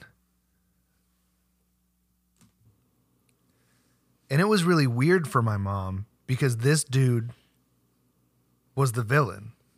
Like mm. I don't know if it was weirder for her because she didn't reach out. She she was just like fine having him cut out of the picture and all of that. Right. But she knew what her boys needed. So she was open to it. And they ended up getting along kind of well. They went out a couple times, just the two of them. Just a little backstory because you started with the day your dad left, Yeah. but there wasn't much backstory on their relationship. Was their relationship okay most of the time and just got got bad all of a sudden, or or was it rocky all the way through? What I've what I've been told is it's been rocky all the way through. Okay. So okay, a good example is that my mom was married before my dad. Okay. and uh, that was horrific. Like they they tried to kill each other. Okay. She I think took a butcher knife to him in the shower. Uh, he tried to smother her with a pillow, and then when she got pregnant with my older sister, he was like, "I don't know how to love two kids." I bounced. Wow. Yeah. So here she is. I don't know what, like 80s ish? No, probably 70s. Two kids.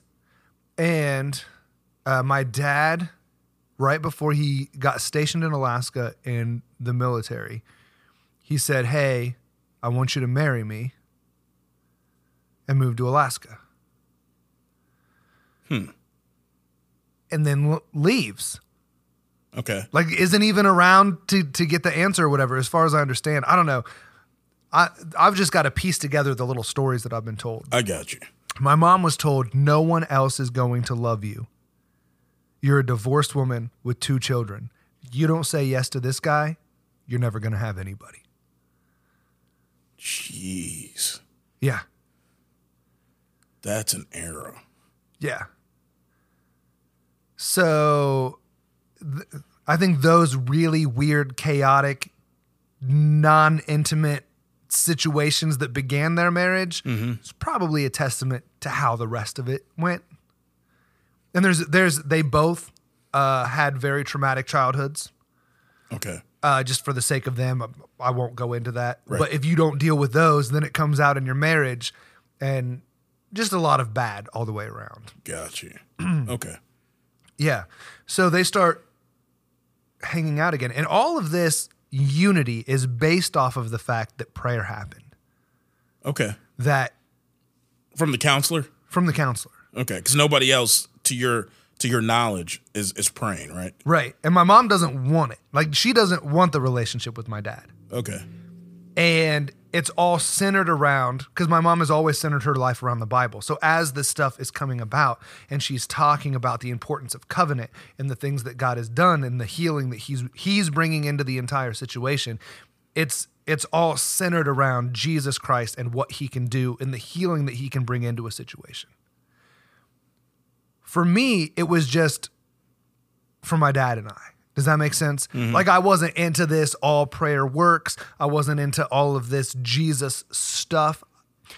I was probably spiritual and trying to figure out exactly what that means. And you're still a bit pissed and jaded at the church, Yeah, and by extension, then at Jesus himself. right. But an, an interesting story, and I I still don't understand all the theological differences here, but we've talked about spiritual warfare, right? And taking spiritual authority over a place.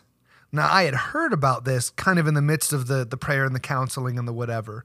And I'm like, okay, well, let me try it because, you know, I've been um I used to hear demons talking at my my dad's house when we would go on visits. Why? Why have we never talked about this? I don't know. I, I I just put them in boxes, and it's a it's a it's a different person. Okay. So it takes effort to to go back. So that's why some of it is coming up now. Um, but yeah, so in my the, the house that my dad we would go on visits at night. Because what we would do is he got up super early to go to work and he had to go to bed early. So to not see him, we'd stay up super late okay. until we heard his alarm go off. Then we'd all turn the TV off and jump into bed. All right. So so we didn't have to interact with him. And in that moment where we're hiding in the in the middle of the night because he got up at like two o'clock in the morning to go to work or whatever, mm-hmm. we it, I don't know about my brothers, but I heard like whispering, plotting demons in the night. Interesting. And then sometimes it would be accompanied by a smell of like sulfur or something burning. Yeah. Yeah. They say that that they that that smell accompanies them. You know that foul stench. It's normally how it's described. Okay, that's Uh, But interesting. at times sulfur as well for people that are a little more acute, Okay, um, or uh, not acute, but a little more um, astute. Wow, one letter. yeah, but a little more astute and understand, you know, what that smell really is like or can draw that parallel. It's been said oftentimes that they do smell like sulfur. so this wasn't just a me thing. This is like a, a pretty normal. No, this is a recognized, recorded um, aspect of, of demonic activity. That I didn't know. That's one of the reasons I think they're referred to as foul spirits. Like oh, they because do they carry smell a stench. bad. Interesting. So yeah, as a kid, I remember hearing them plot. Now I don't remember being able to make out exactly what the plot was, but there was clearly more than one, and they were plotting against us, Us being the the children, like Okay. me and my brothers. okay. And you would hear this when your dad got up. Uh, well, yeah, bef- before and after, as we were hiding in the dark, Okay. you know, to not see him, we would hear we would hear the the, the demons communicating.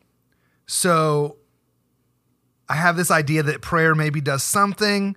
And my mom keeps talking about Jesus, and she was telling me about a teaching about taking spiritual authority. And my dad asked me to come over for dinner and then said, you know, we can have some drinks or whatever, and then you can stay the night. So I was like, okay, well, let me try this spiritual warfare thing. I, I'd said I was a Christian. I never denounced that. I just came away from the church. So I'm just very confused and, trying to piece all this together. But I was like, if there's anything to this spiritual authority, I'm gonna need it if I'm going over to my dad's house. So uh, before I before I go to my dad, I sorry, I go to my dad's before I go inside. I sit in the car and I'm like, I don't know how this works, but Jesus, if your name carries authority, I'm stating here that I am covered by this authority and that whatever is here is not allowed to mess with me or my family while I'm here. It has to wait outside of the property and just has to leave us alone until I leave. Because apparently this is a thing that you can do. You said all of this? Yes. Okay. So in the name of Jesus, there it is. And we go, we have a pretty good time. And we get up in the morning. And my dad looks at me, he's like, that was really nice. I was like, what was nice? He said, I have had the best night's sleep that I have had in at least 10 years. And I was like, oh, maybe there is something to this. So this is what I was going to ask. Is this like your second experience now with prayer? Yes. Okay. I- i- Is i- i- in this kind of From what you can remember? yeah, yeah. Okay. So you know, I'm going, okay, there's there's something here, something to this spiritual authority thing. Kind of crazy. Yeah. So this this relationship or this relationship building that has con- begun continues to grow with my mom and my dad. Okay. and they invite all the family like the older well not all the family all the immediate family like my older brother and his wife and his daughter and my older sister and her two kids and then all of us brothers and we go out and have pizza and they reveal to us that we're getting married again Wait a minute. Wait, wait a minute. First of all, you're not gonna speed past that like you didn't just say what you just said. Okay. Pump the brakes for a second. So you you and Nathan had made up with your dad. yeah What about Jacob? Your I, youngest brother. I don't know Okay, and what about your older sister? hang on jacob has kind of been like a tag along Okay. for, for for a lot of I mean he's very much his own person now but growing up being the baby he would either attach himself to me or to Nathan and kind of do what the other one did. So if I had to take a guess without knowing for sure, he probably was going along with Nathan on that journey of of healing. Okay. But I don't I don't know for sure. And your older sister? Um I don't know. Okay. I mean, it, it had gotten to a point that we could all like we were looking forward to pizza, like family pizza night. So whatever mending had been done, it had at least been done to such a point that that the the general sentiment was we were looking forward to having dinner as a family. Wow. And it had gotten to such a point, just to to put this in scope, that at one point in time it was just me and my mom in a house. And the older brothers had moved out, and Jacob had been taken away to live with my dad and with Nathan. And she's just, she's like, I know the God that I serve, and this is not the end. And I got angry, like shouting match angry. You're stupid. You have no idea what you're talking about. How can you be alive this long and be so naive to how relationships work? Nothing since I have been born has gotten better. It has only gotten worse, and there is no evidence to suggest that it's going to change. Listening to you talk, Yes? and the audience part of me is going, You said what to your mother? the black part of me, or, I'm sorry, the melanin ultra rich part of me, Ultra rich. ultra rich, is going, There's no way I would have survived. Saying that to Shirley Diane, yeah. my, my mother. The friend side of me that has seen you and your mother interact uh-huh. Is going, he absolutely said that. that is the nature of their relationship. That was almost a verbatim quote. Yeah, it, it's weird going through that. We we definitely had more of a friendship than a mother son. I'm going to say, you know, having Dynamic. watched your guys' dynamic, I think you and your mom have a very beautiful relationship in that I think you both can I think your your mom can be what you need her to be as a mom. Um, and allow you to express what you need to express for your benefit, for your health. Okay. And I think that's that's really beautiful. It might go beyond her comfort level, or it might go beyond um, maybe her preference. But I think she knows that her her child needs this, and I think she relates to you based on how you are, and you're a very intellectual person, and you are a conversational person. So as you're navigating your internal world, it's gonna come out in the in the metric of words mm-hmm. and she allows often allows you to express that even with passion Yeah. in ways that you know i oftentimes when i'm around will step in like what are you doing talking to your mom like that yeah, and I've had to like like you pointed out reel that in as an adult mm-hmm. to to respect that space that she's given me and not take advantage of it. Which i think is also really cool Yeah. Yeah, she's a wonderful woman. But yeah, so I'm yelling at her, you know, how can you think that any of this is possible? And fast forward several years and we're all sitting down having pizza together. And and and looking forward to being together. so to put this in your terms since in our relationship you're the alcoholic professional uh,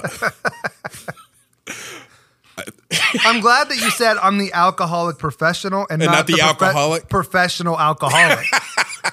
see words matter they do. but i can see right now there you are on your rant to your mom and to you god says here hold my beer Oh yeah. and just seven years later which ain't that long to god uh-huh shows up boss like Oh yeah. and goes, "Well," and, and you were saying what?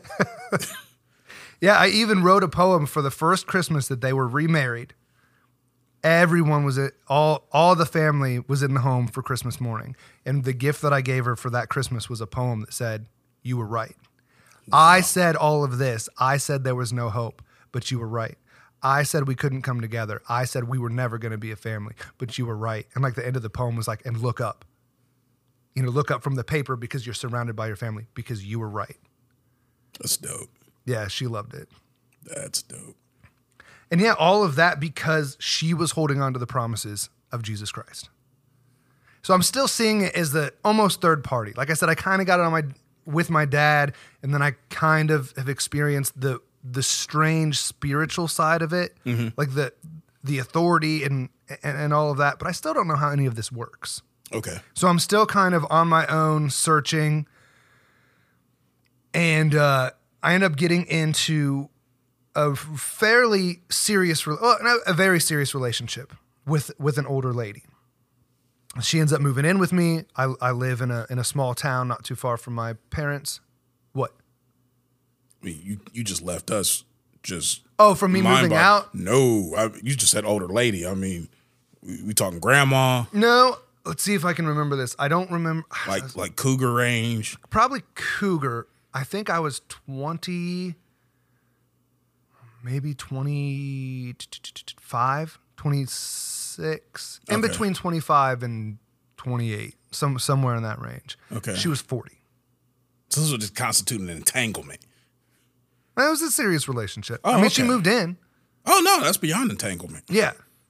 And uh, she had a well she had a couple children. Her oldest was not that much younger than me so that was a little weird Yeah. Um, but what I didn't realize is I had this like hero complex. And I, and I I didn't realize until after, but like she needed help. Mm-hmm. And I could kind of fill this need and it felt really good to to fill that need. And in in retrospect, it it was like a synthetic version of all the things that I wanted. Right? So here was this this beautiful woman and her child and they were trusting me not realizing that I am ill equipped at 20 something to take on this responsibility. I mm-hmm. don't know how to navigate all of these relationships.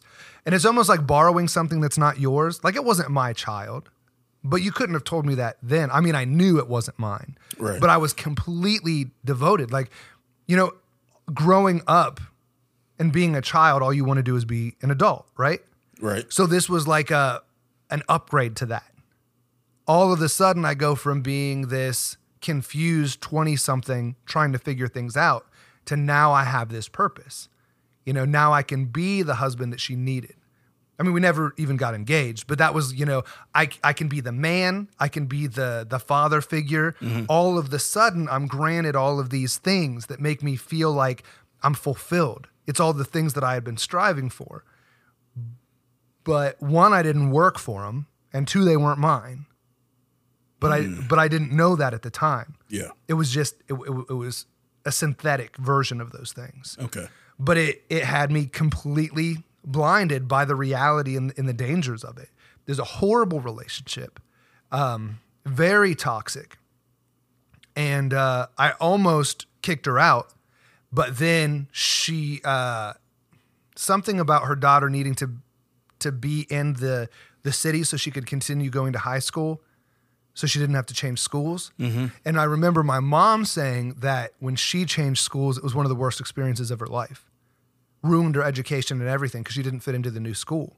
Okay. so i had this weird conflict on if i don't step in this could be the worst experience of this person's life and it's been my responsibility for a year do I let how do I let that go? You know what I mean? Mm-hmm. So in this kind of really weird entanglement of trying to be something that I wasn't and take on responsibilities that weren't my own and staying in this toxic relationship, we ended up moving to the town so she could further her so her daughter could further her education in high school, finish her high school career. Even though against my better judgment for myself, I was kind of giving that to to her. And just bad situation. I didn't like it was it was weird. On one hand, I had everything that I thought I wanted. Because at this point, I mean, I haven't talked much about the motorcycle club, but I was in um, a, a biker club. I was the president of the biker club. I had a nice condo, two story condo. I had the girl, I had the child, even though it wasn't really mine, you know. Um, I, I was the man. I had the job. Like, what else could you want? Like, this is what, this is the American dream, right? and I was miserable. There was heights of really good times, but if you weren't on the peak of that good time, I hated it. And I and, I- and I felt trapped. Now I'm tracking along with you, Okay. but so far most of what you've talked about, I I haven't we haven't talked about, okay. except in some very broad strokes. Mm-hmm. So at this point in your life, uh-huh. like I'm not sure where we're at. So this is right before I met you. Okay. So this is the person I met. Yeah, this would be the person that you met. So at this point, because I'm kind of spiritual and I realized that there's something, but the church didn't have any answers, I was like, hmm. okay, so prayer works.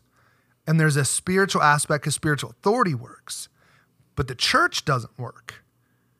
So that's where I ended up pantheistic. Like there is a spirit, there is a force, there's something that listens. You know, maybe God is in everything. And I had to just, I was kind of trying to piece all this together and weave it into my life. And it wasn't working. Mm-hmm. Like I had all the things that I thought I could, you know, talk and think circles around so many people in my life. And there was nothing. Like I was like, this can't be, this can't be what it is.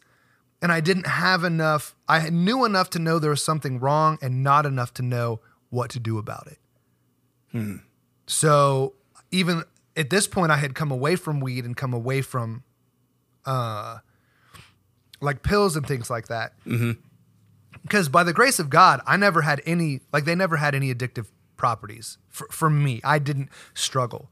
Like, there was one, like, we ran out of pills, we ran out of pills. We didn't have money for beer, ah, we'll do something else. Like, that was just kind of the attitude. So it, it didn't really have a strong hold on me from, from that respect. But at this point, I didn't know what else to do. I had everything I thought I wanted, and every time I, every day I got home from work, I was miserable, and I was going through, ended up going through like a couple bottles of 151 a week on my own. Of one five one. Yeah, I'd come home. I it was more cost effective to buy that, so I would do pineapple juice and 151 when I got home from work, and that was all I wanted to do. I couldn't wait to get home, not to wake the woman up that I was dating or to watch a movie. I would sit in the dark at the dining room table with a bottle of 151 and pineapple juice until I stopped being miserable, and then I'd go to bed. Yeah, you were hurting. Yeah. And, di- and didn't know what to do. But that's where you show up. So we, we've talked a little bit before about how we met. Mm-hmm. And this is one of the reasons that that I I don't know if this is gonna say bad, but I like needed what you had is because throughout this whole thing, I could outthink everyone in my circle. Now, I never thought that I was the smartest person in the world. Mm-hmm. Like I, I never had that air. I knew, like I was always trying to to learn. You know, I just read the encyclopedia, and you know, I took some college courses and stuff. I loved learning, but when dealing with real issues, I could outthink everyone, and I had no idea what was going on. Hmm. I had no idea how to fix it, and that's scary. Like when you're at the top and no one can help you, and you don't have the answer. Yeah. Like, what do you do? So we have that. I, you tell me I'm going to hell. We have that conversation. You know what, Christopher? Sons of Anarchy. I didn't say that. But then we start going back and forth on, you know, are all sins equal and all of that. And I remember we're, we're walking out to the vehicle and you're like, well, you could have had me in this argument here, here, and here, but you didn't. And that's why you lost. And I was like, this I have never experienced before. Not only are you out thinking me, but you're thinking circles around me. And I was like, this I like. I This, this is something face. new. I remember the look on your face. I was like, he's gonna be pissed. I, I just met this guy. Man, that is a new record on how to lose a friend that fast. And your your reaction was completely It, it- different from what I expected. for for me in in the the trauma that I had and the desperation, like where I was at, I thought I was looking at game over, and you were like, "There's another level." Hmm. And even though it made me the idiot, I've known for a long time I was an idiot. Like I'm I'm in this spot, I can't figure out how to get out. Clearly, no one knows better than I do how dumb I am.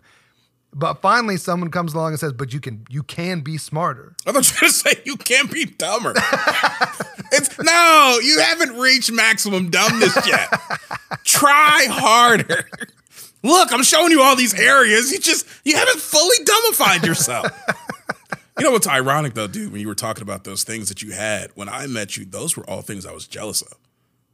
Really? Yeah, I remember walking into the uh, the condo. Uh-huh. I'm like, this dude has his own condo, and we work at the same place. I don't. I don't have a condo. He's got a woman with a with a kid. Seems like they're moving along in life. Yeah. I ain't moving along like that. right? Uh huh. Yeah. got, he's, he's got a club. He's got people that seem to like him. Right. You know, he's got a lot of things that seem to be going on, going for himself here. That's crazy. Yeah, I was, I was internally battling a lot of that. See, I had no idea. I'm telling you, this is why you have testimony time. It's funny because I know that we didn't talk a lot about that, especially because I knew, I knew your stance on, on the Bible and Christianity, right? Mm-hmm. And I knew that me living with this woman and the, you know, having sex w- does not fit that model. I was not prepared to have that conversation with you, and apparently, oh, internally, I'm having that conversation with God, going, "It's not that big a deal." Obviously, what in the hell am I holding out for? It's. I mean, listen, the dude seems all right. This does not seem like a problem. So I'm really not convinced that your way is the best way. And I was like, I know that this isn't right. And I've convinced my stupid self, you know, however I've rationalized it in this very delicate, fragile thought. Mm-hmm. And I was like, I can't show Jason this because he's going to break this. And if he breaks this, my life's going to be different. And I'm not ready for this. But you invited me over. Well, I did, but it was funny. We really didn't talk about a lot of that.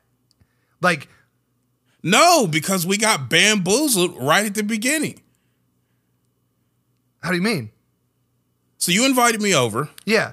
And first, so you got to understand the the dynamics. So I'm coming out of, of a broken season in my life. I've I've left my home church. I've suffered a lot of church hurt.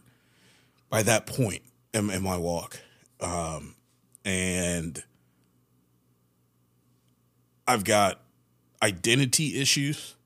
You know, I'm coming out of working a job that I'd had for about seven years. It got taken over, new management got pushed out because I got in, in fights with the manager because he was a moron.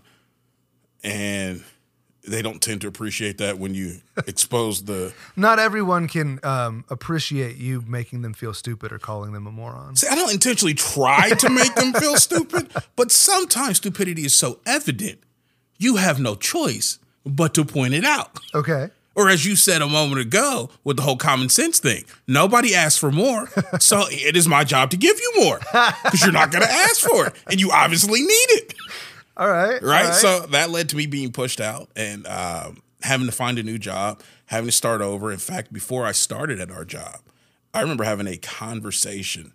I was at a point where I wasn't sure where I was going to go, what I was going to do. I'd pretty much given up trying to find something else. God had told me, you need to go back to, you need to make a decision on what you want to do and go do it. Okay. And so I was like, well, this was a company I, I had said I wanted to work for. Let me go apply. And they accepted me. And even on getting into there, I remember deciding to myself, I'm going to be this version of myself. Like this is my chance to to start over and remake who I am, who nobody else seems to like anyway. So I'm not going to fall into the traps that I fall into at other companies. I'm not going to try to make friends. I'm not going to necessarily try to be nice. I'm here to make money, Okay. right? So I can do things that I need to do and get my life going. Mm-hmm. So us becoming friends was like everything was like stop. Yeah. You Right? you hated every step forward. Every step, all the way to ORP. Every step has been stop. Because I remember, like, I was like, I gotta know where this guy goes to church. Like, No! whatever he is on, I need it. And I remember distinctly, I was like, so where do you go to church? You Where's, know, the, where's the crickets? We need the crickets. No. Hey, Jason, where do you go to church? I was like, in, in my head, I was like, did he forget? Like, how did, why is he not responding right now? because internally I was having a whole conversation, and half of it was in Latin. like really, ha- half of it was I was cussing you out in my head. And then I was pissed that I couldn't actually cuss you out in person because it was going to be a bad reflection. Right? So you talk about feeling trapped. Uh huh. I'm like, you just pissed me off, and you put me in a in a corner that I can't even express the levels of pissed offness that I got. That's not fair. So from day one, I've been in this pocket, right? Yeah, yeah pretty much. you, you keep staying there too. So yeah, well, we're we're having. I mean, all of that. The conversations. I'm like, no, I don't want to go to church. I don't want to take someone to church. I don't want to be spiritually accountable for that. I've just decided that I was going to go to this new church. And I think I'd only gone there a couple weeks, you know, just starting this new path. You had only been going there a couple of weeks. Yeah, I haven't been going there that long. like I had gone a, a, few times. Well, when I say I'd only been going there a couple weeks after I left my other church. So this was kind of like an official shift. Okay. I had gone before to kind of scope them out, see what they're like, see is this really going to be a good fit, all of that. But once I made the firm decision, okay, I'm stepping away from this church, I'm going here. Talked to my pastor at my old church, you know, said I'm leaving, fine, left there properly, and went to this church. This for me marked. This is my personal journey as an adult spiritually. And I come crashing in. Yeah, and I mean like two steps into this process. like I'm trying to figure out a whole lot of other things. Uh-huh. Like I, I, got daddy issues out the wazoo. I've got spiritual daddy issues, you know, like how I relate to God and does he love me and all this other stuff. You know, how do I relate to the church? Because I'm coming out of a lot of church hurt and feeling um feeling put out and disenfranchised a bit. And then I'm coming into this new group of people and it's a white church. You're not supposed to say that. Oh, I never even asked before. Was your other church Melanin Rich? Yeah. Interesting. Yeah, yeah. I hadn't even. Hey, they're melanin filthy rich. Okay. Was there any melanin deficient people that went to that church? There was a couple specks, as I would like to affectionately call them. Like, yeah, like, like reverse chocolate chips. Pixels that are broken up. Yeah, exactly. you look out, you be like, what's going on there? You blink a couple times thinking, rub your eyes. Rich. that can't be what I'm saying. It's sure enough, it sure is.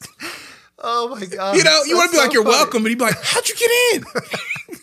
like, what key code did you have?" I mean, welcome here. Jesus loves you. That's wonderful. But what is your secret? That's amazing. Yeah, we had a couple infiltrators.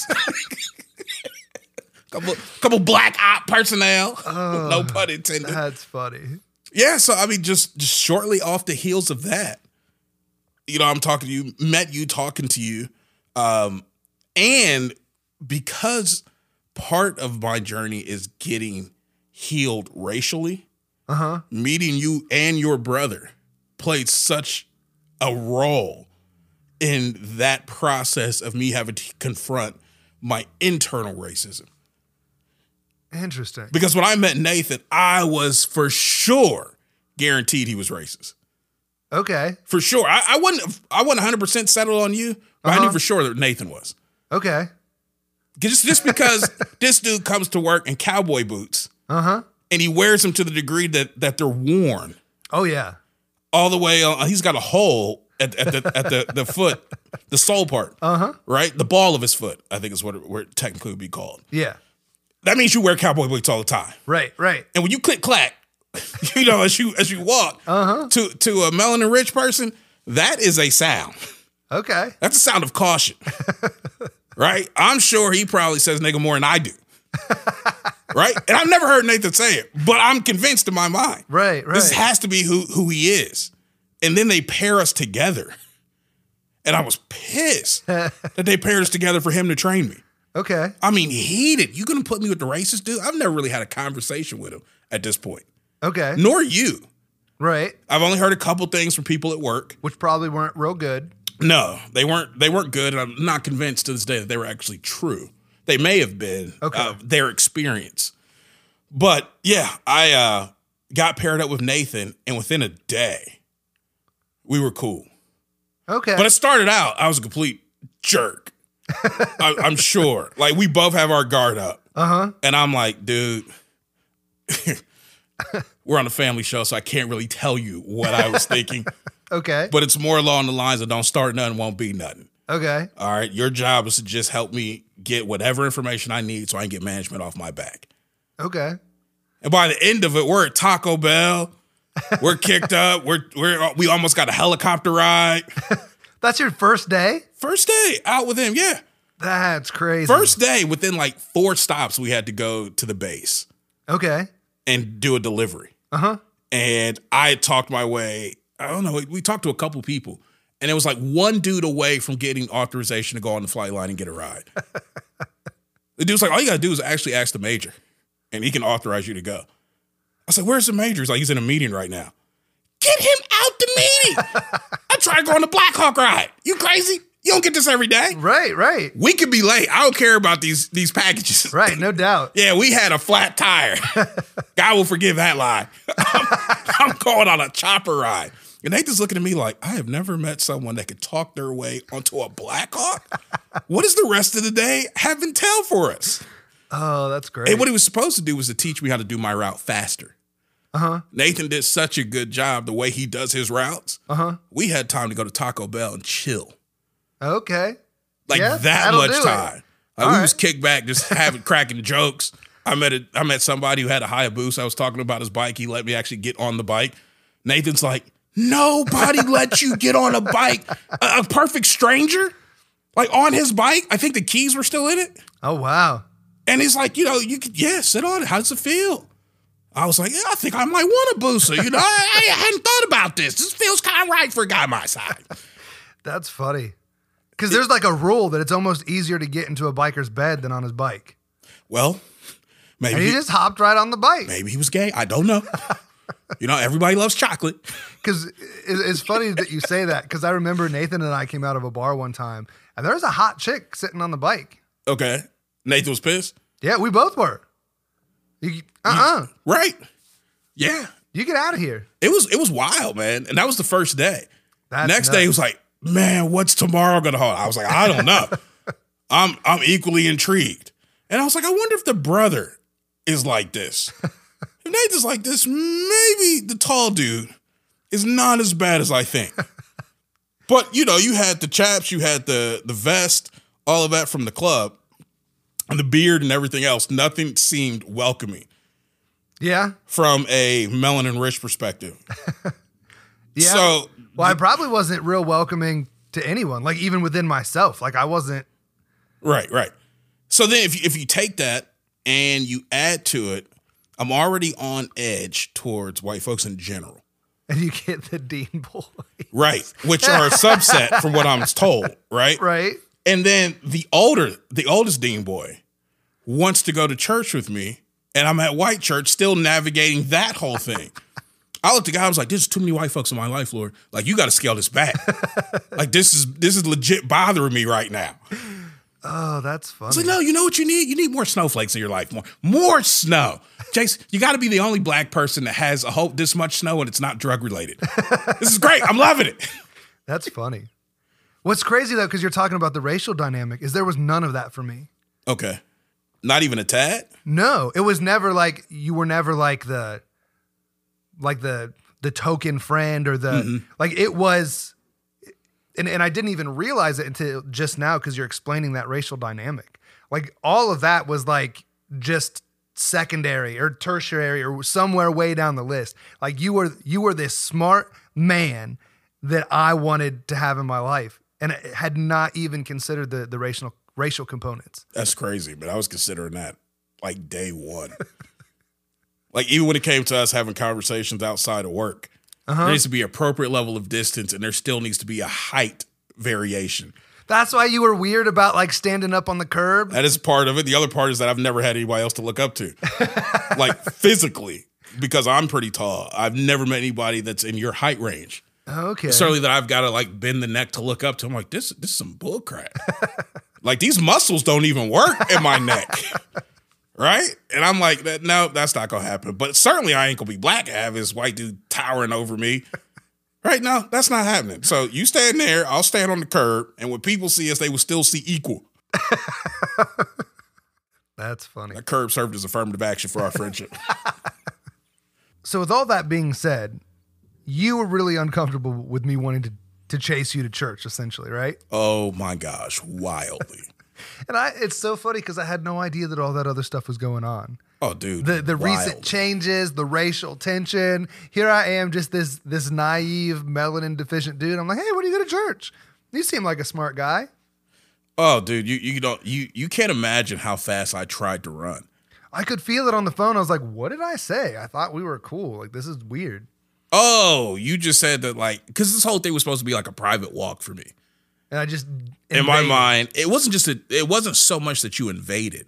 It was now I recognize the gravity of responsibility. I have someone who wants to who who who's on a walk and a journey and wants to kind of walk it together with me.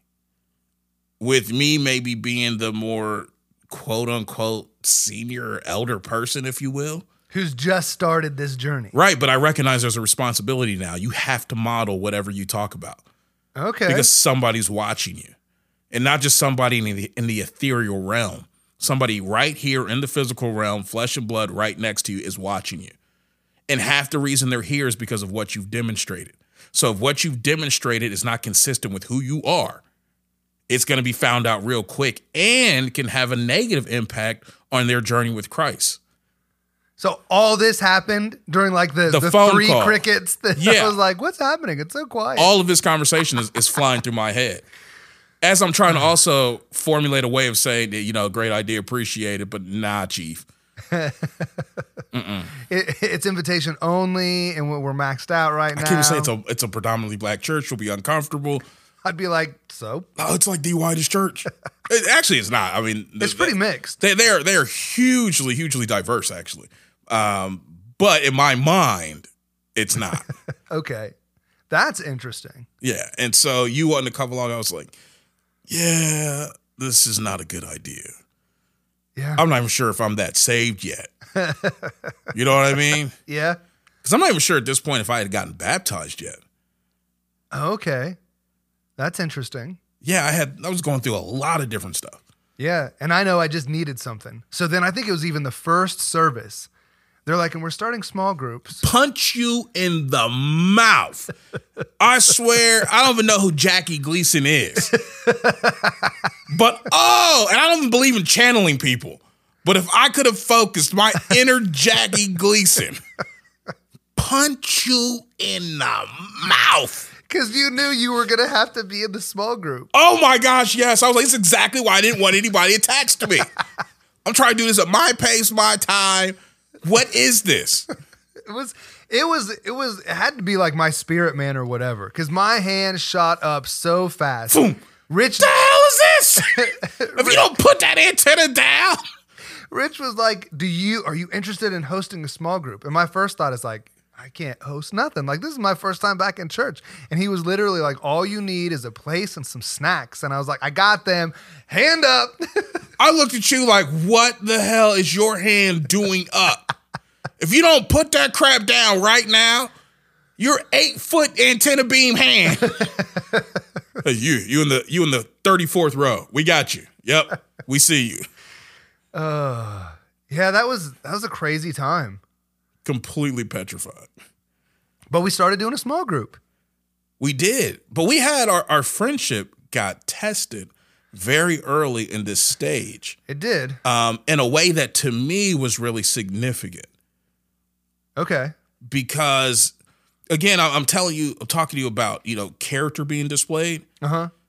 the way it got tested uh, i didn't really want to talk to you about it i really just wanted to let it go Okay. and i figured if i did it would actually be an indicator of poor character which again can reflect on christ and your view of christ through me okay. and I was like, I did, uh, dang it. If this dude had not decided to come along to church, we wouldn't be in this situation. It's like really his fault. You blaming me? Absolutely, I'm blaming you. But rewinding back, first time uh, over to your your place, uh, I think you had a little party. You had uh, Nathan over Yep. and a few other people, if I'm not mistaken. Uh, I know my dad was there okay. because that's where Nathan broke my ribs, right? Yeah. Yeah. Okay.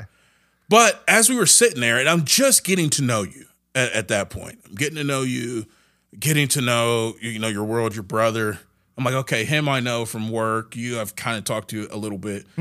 Um, it, kind of felt very family, so I felt a little bit on the outside because there weren't like other neutral people, non like family related. Okay, that makes sense. So that was that was a little odd for me, but you did a pretty good job of, of trying to make me feel welcome.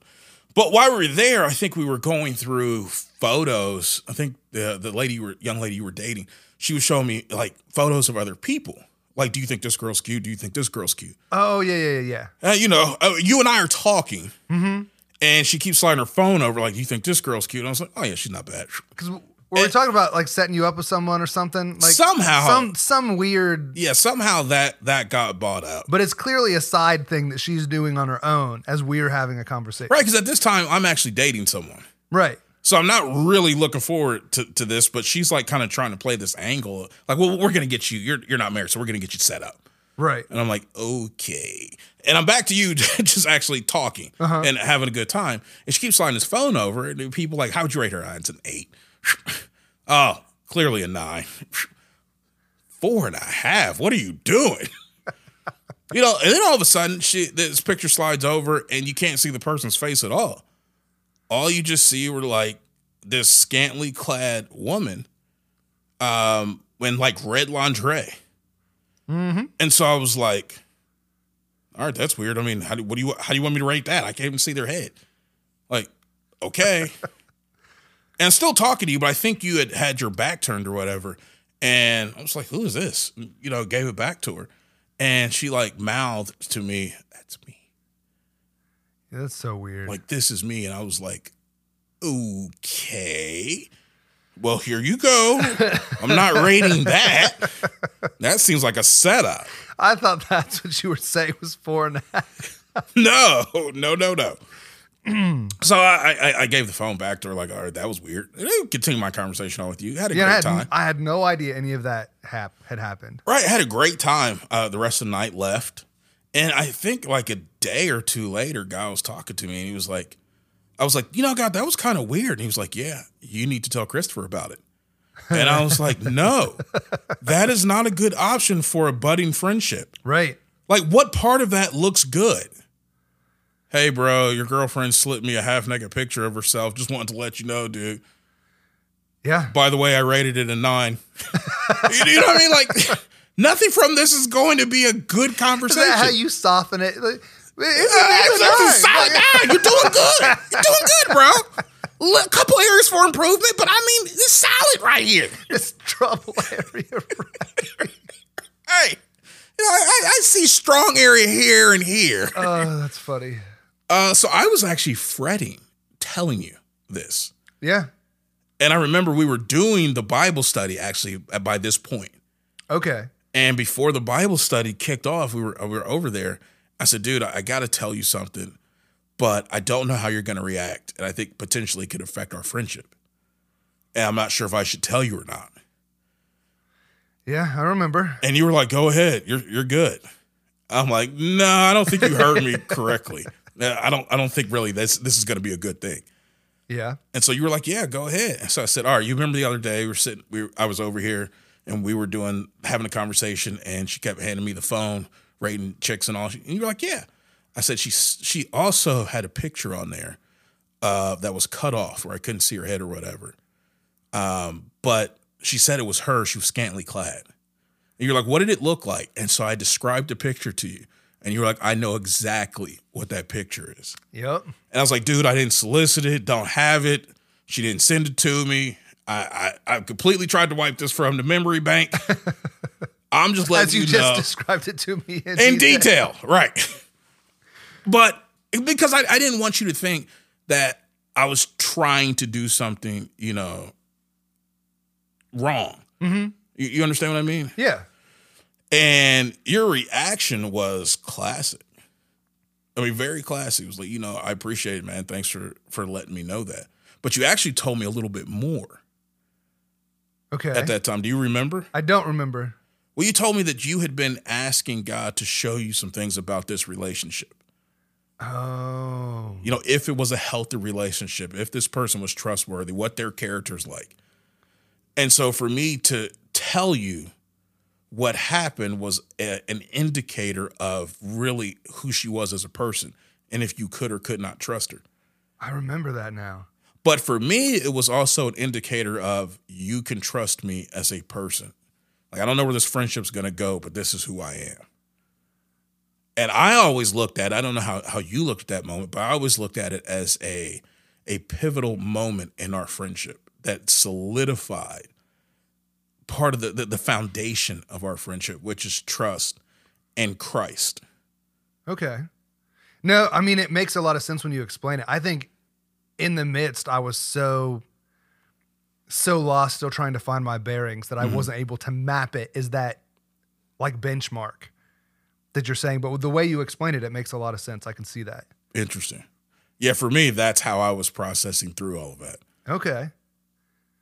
And that led to some changes.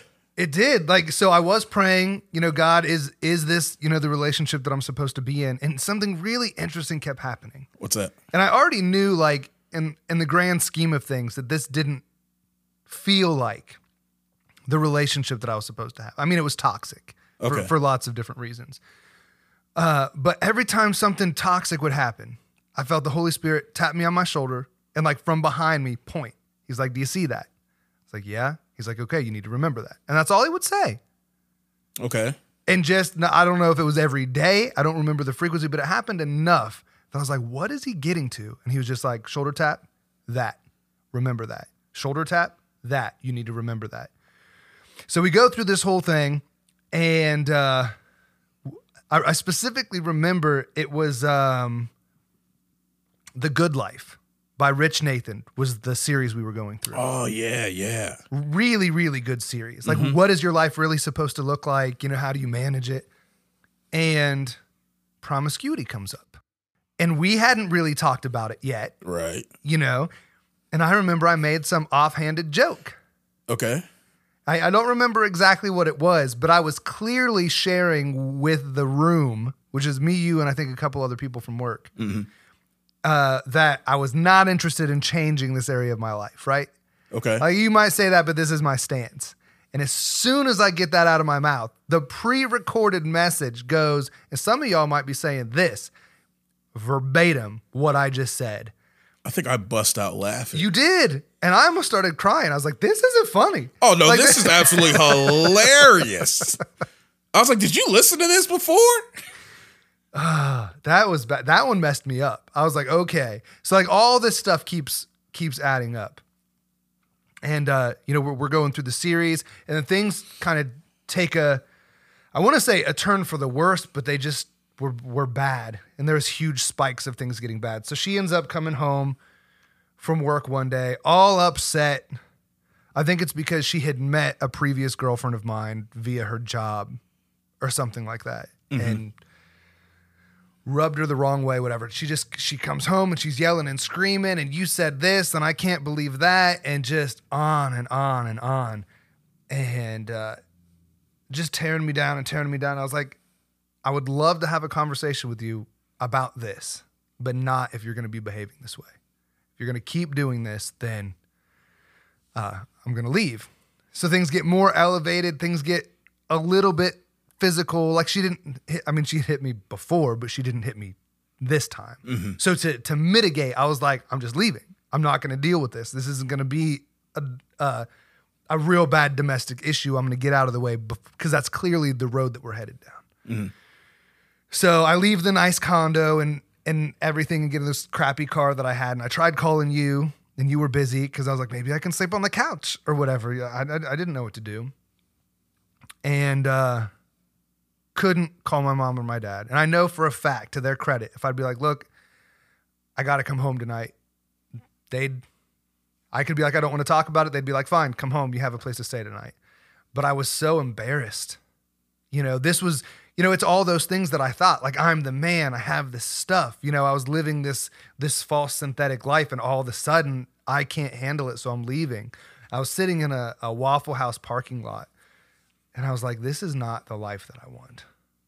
This is not it. So, in order to sleep, because I didn't want to get busted there, I don't know what the rules are for loitering or sleeping in a parking lot. So I actually pulled in the back lot, like the back empty field at my parents' house. And crawled in the back of my vehicle. No blanket or anything, and just kind of curled up. It was a little bit chilly and, and went to sleep because I was tired and I just I just had to get away. So I remember specifically the Holy Spirit taps me on my shoulder. He goes, You can go home now. It's safe. You're not going to have to worry about any of that. It's not going to escalate into anything. You can go home and you can sleep. I was like, Okay, this is weird. you know, I, I wasn't used to hearing God talk to me, you know, this specifically, or the fact that He woke me up was was interesting to me. So I was like, All right, let's see if this is real. So I go home and and she's already in bed and asleep and i just curl up on the couch at home and i have a blanket and it's warm and all of that. So i was, I was finally able to get get a good night's sleep. And it kind of sets in my mind this like something's something's got to give right? So one of the things being that uh we had to stop having sex right? Because that had come up in conversations. This pre-recorded video was quoting me verbatim. I was like okay. But i didn't have the uh, testicular fortitude to do it on my own because I knew what kind of situation this was going to stir up. And we had talked about it. You know, I was like, look, this is what the Bible says. If we're going to church, this is the direction we're going. This makes sense that we have to stop. And she had kind of started going to church with us. Right. Yeah. So we were kind of on the same page and we're like, look, we know we have some issues. This is something that we can do to fix it if we're choosing to believe this Bible thing. Uh, so it wasn't out of the blue, but I remember we were at work and I was like, okay, so I can't remember if I called or I texted or, or whatever. I was like, we have to stop this. We've talked about it. We just, I'm making the decision. We're not having sex anymore. And She lost it. lost it. From what I remember, she called us gay. She, yes, yes. Yeah, I- every, everyone in our little Bible study was gay. It was just some weird orgy. And she was there. She just never came in the room. Right. She was always upstairs or something. What do you and Jason have going on? Uh huh. Yeah. I was like, oh wow. Yeah, and it reminds me of the scripture. What is it that uh I wish I would have wr- wrote this down. Um but you know, you will know the truth and the truth will set you free or whatever. But the first part of that is that you will you will obey my commands Okay. and then you will know the truth and the truth will set you free. That first part we leave off. So when I stepped out in this this act of faith really that I, apparently God if this thing is real, here's this guy that's smarter than me and he's in the church and I mean my way isn't working, so I guess I'm trying it this way and this is what it says. So it makes sense to adhere to this system. So that kind of stepping out in faith opened the door and then God communicated way more clearly with me at that point. He's like you need to move out. And if he would have said that in the beginning, I don't know if I would have had the same response, right? Right, right. So he's like, "Yeah, you you need to move out." And I was like, "Man, this, this is intense." Like I'm I'm talking about giving up my whole life. So I went to my mom's on Mother's Day, and I, I hung out later and was just talking to her, and uh, kind of just distraught, right? Like I have all these different pieces of my life I'm trying to hold up.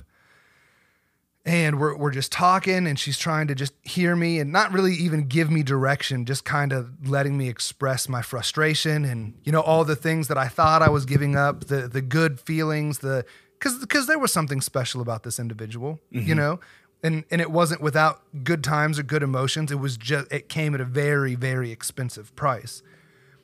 And uh I remember me and my mom are standing in the kitchen just the two of us and this presence fills the room. Like like you can you can feel it. I don't know exactly how to explain it in the physical but my mom felt it too. Like she to this day you can ask her and she knows. And this presence came in and kind of like held me not like in a hug embrace but just like grabbed me kind of mm-hmm. you know? And i got this this download of information where God took me through all the moments, the overdose, the the the knife, the the divorce, the betrayal, the brokenness, the confusion, the tears, like all of it, every moment, like instant flashes, all through from the beginning. And uh, he said that that he had been there the whole time and that he was with me and, and, and helping. And part of this was because I was so stubborn, it took me to come to this moment for him to be able to communicate with me because I was so stubborn. And he said, through all of this, and highlights every relationship I had been in, you know, romantic and otherwise. And he goes, You thought that you had to earn their love, which came easy to me. So it's not something I thought. You know, so many things that I just try my hand at, I'm kind of out the gate, it comes naturally to me. It's a little bit more difficult to like get refined at it, but you know, I can do those those little things pretty easily. So it never felt like I was earning. But the Holy Spirit was like, you have these issues and these hangups and get into these situations because you think you have to earn love. Hmm. And he's like, I'm here to tell you that before you were ever able to lift your first finger to do something, I loved you. I loved you first before you could even try to earn it. And just I don't what I don't know what my mom heard or saw, but we're frozen in the kitchen for like an hour, afraid to move that will like like shoo the fog away or whatever. It was just this intense moment. And that's really what kind of empowered me to to put all my chips in here. You know, it wasn't just the intellectual pursuit. It wasn't just that this was this was smart and the, that people believed this could outthink me and it made sense on all these different levels, but it was real and he was there and it it was just incredible. Yeah, I remember when you came to work the next day. Like you shot over to me to tell me this this whole thing that had happened to you. Uh-huh. And I remember being stuck on two different train tracks. You know, in my mind. Okay. On one hand, I was incredibly, incredibly happy for you that this had happened. Okay. You know, because you were like, God told me he loved me first. And it was like a benchmark moment for you. Like if I don't know nothing else, uh, you know, whatever happens to me in life, if I don't know nothing else, I know God loved me first. And I didn't even know at that moment that that's actually a scripture. Yeah. So so that's just cool. Right. You you you yeah, because you didn't present it that way either. Mm-hmm. But the other train track that I was on was pure jealousy. Like why don't I have a moment like yeah, that? Yeah, I was like, you're gonna speak to him? and it's funny just how quickly things can, you know, what did what did Don Cheadle say? Kristi Yamaguchi, you just flip real quick. Okay. Um, because I found myself in my head taking all the information you had trusted me with as a friend mm-hmm. and compiling a dossier to submit to God on why it was so unfair that you got this moment from him prior to me even getting whatever moment I could want. Okay. And I'm halfway in submitting it, and I was like, this doesn't feel like something from. I hate this dude. I told him I didn't want to be friends because I knew it was gonna mean I had to change my character, and I wasn't trying to change it in this way. So I had to check myself, you know, immediately on like that's that's a pretty that's a pretty low low ball move. Yeah. You know, to do that. That's how you're gonna treat your friend. That's really the case you want to bring before God. And I was like, all right, well, I gotta switch that. So I rescinded the complaint. Okay. But I still was upset with God, you know, that I didn't have a moment like that mm-hmm. I get that. at that moment. Because It, it changed your trajectory. Yeah, it really did. It really did. You know, so much so that I was like, okay, I got to move out. Like, th- this is what he said. He said, move out. Eh, This is my entire life. I went into debt to make sure that I could get this, the, you know, the motorcycle and the, and the, the condo and everything. And I'm just leaving. And it, it's really weird to, to break up with someone on this premise that this is what God told me to do. Right. And that produced, you know, being your best friend is not easy at each of these points because as something happens to you, and I think this happens when you're in close relationship with a person, mm-hmm. as something happens to them, something also happens to you. Yeah. So as you're making these moves, something's also happening to me as a result. Like one of the things is it's causing me to challenge my devotion to God. Okay. Like here's a dude who apparently hasn't heard from you since at least 84. Uh, he was born in 86. Two years before he was born. Right. Ain't heard from you since. and now you're talking to him, talk about, I love you first. And this dude's ready to move out. Yeah. Meanwhile, I'm not sure if I want to go to church. like the level of devotion here is, is is off the charts as far as I'm concerned. I was like, I'm supposed to be a senior person. I was like, I think you got the wrong person here. I, you need to switch this, Lord. That's funny. And I remember the move out. Yeah. That was rough because I started packing before you showed up. Yeah. You called me and said I I, I need help. I, I'm you know, I'm moving out. And again, my internal world. I think I was a bit selfish Okay. at the time. So I didn't like being pulled on in that way. Mm-hmm. Where somebody needs you and you have to show up. Okay. And not only do you need to show up, you need to show up not, not just because you're, you're friends, but you also need to show up because you represent somebody else. Okay. And so if you don't show up, it's not only a mark against you, it's really a mark against this this greater person that you represent. Not something I signed up for. I don't remember our best friend meeting. Yeah. You know, in the paperwork, somehow I just found myself in this moment. Yeah. It was crazy. And I remember driving over because I had to go to work. Mm-hmm. And I said, dude, I don't have a lot of time because I got to be in at work at this point. Yeah. So I've only got like two and a half hours. I can give you two and a half hours. Mm-hmm. And I remember coming over and got there, and your face was just red. Oh yeah. It was bad. And I'm like, what's going on? And you're like, before before you got here, I was upstairs in the floor. I was like, you injured? like, what's going on? And you're like, no, dude, I, I've just been crying. Like, I really don't want to leave. Mm-hmm. I don't want to go. This has been my home. This is the life I've known.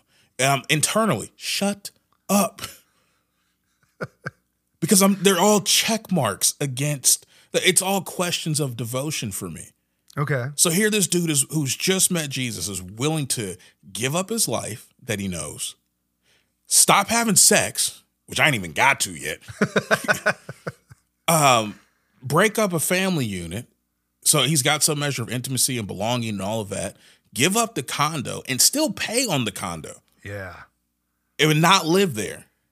Go to his parents' house, be in a place that's physically uncomfortable and not suited for him, and be there God knows how long, all because God said so? And you think you love Jesus. Are you sure? When's the last time you were on the floor crying because you got to do something that you- you heard God tell you to do and you don't want to do it?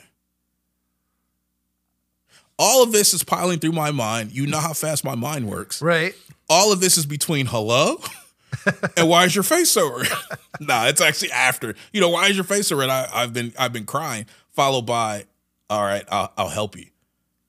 You know, I'll help you move. You know, what do we need to get? What's the next step?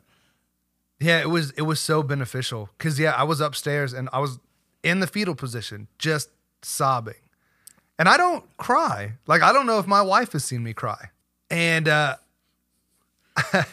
I was just, I mean, almost uncontrollable, right? Mm-hmm. So I come to this place and I'm like, uh, it's almost like a Garden of Gethsemane moment.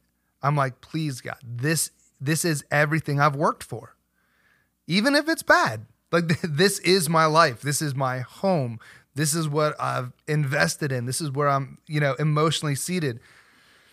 I said, is there any way that I can serve you the way you want and keep this? Any way, because this this is mine. And he said, No, you can't. You cannot go where I'm calling you and keep this.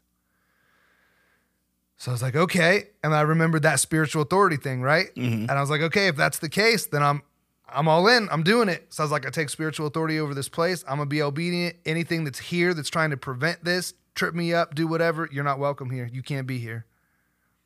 And I stopped crying. Really? I stood up, got my clothes out of the closet. I think that's about the time I showed up. Yep, that's about the time you showed up. That's wild. It was rough. Yeah, I was nervous going over because I mean it's emotion. That's not my field. Right. You, you know what I mean? Yeah, yeah. I don't. What do you say to a person that's going through this? I don't want to be trite. I also don't want to be cavalier. I don't want to be cliche. What, what do you do? How do you offer any semblance of comfort to a person that's going through something? You know they're hurting. It's not going to be easy, but like, what am I going to do? Well, I, th- I think just the fact that you were there spoke volumes. Because you you even had uh, a nice sports car at the time. I don't want to talk about this. This this this part of the story hurts me the most. but I was gonna say you can't put much in a sports car. I think you had a couple bags in my TV that fit in your back seat. Yeah. and that's all you like from a from a vehicle standpoint. Like that's all you were offering is that space. I think my dad let me use his truck. Right. But one one of the That was all the space I had though. Right, right. But I mean, just the fact that you were there, and you, you know, you were saying it was a sacrifice. Like, look, all I can give you is two and a half hours. I was like, I'll, I'll take it. You know, I, I I need help. But I was moving into my parents because one of the other things that God said is, you know, brought to mind that scripture.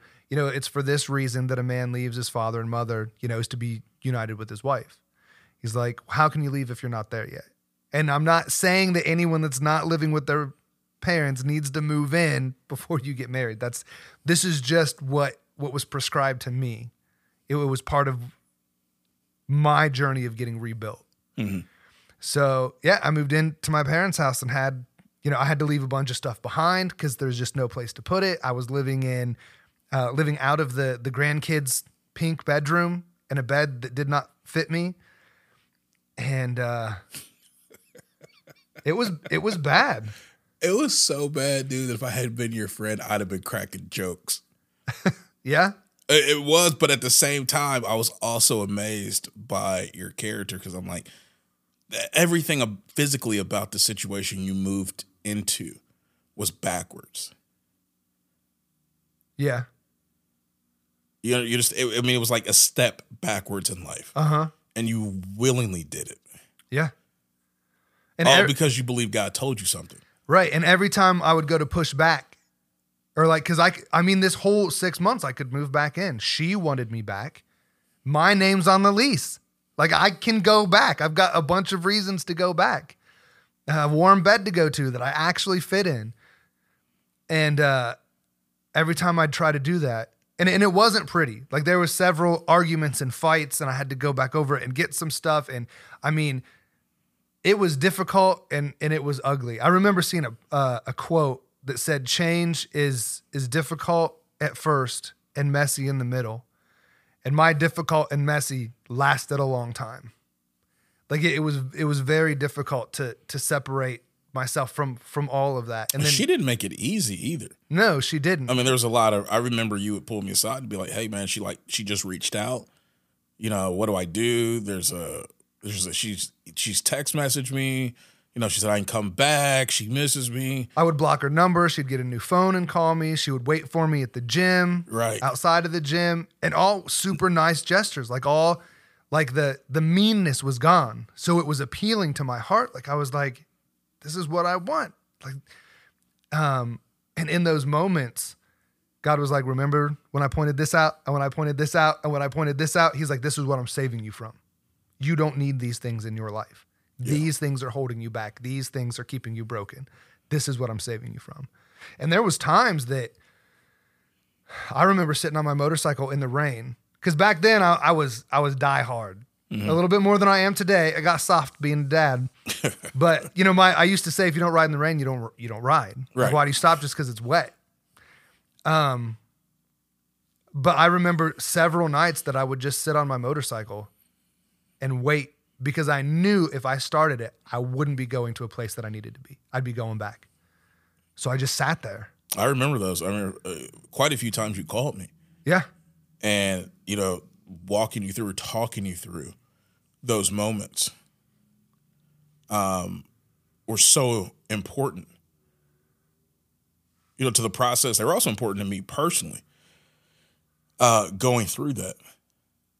How are they important to you? I am a type of person that I I, I work on earning a lot. Okay. So I don't value when things are just bestowed as much as I do when they are earned.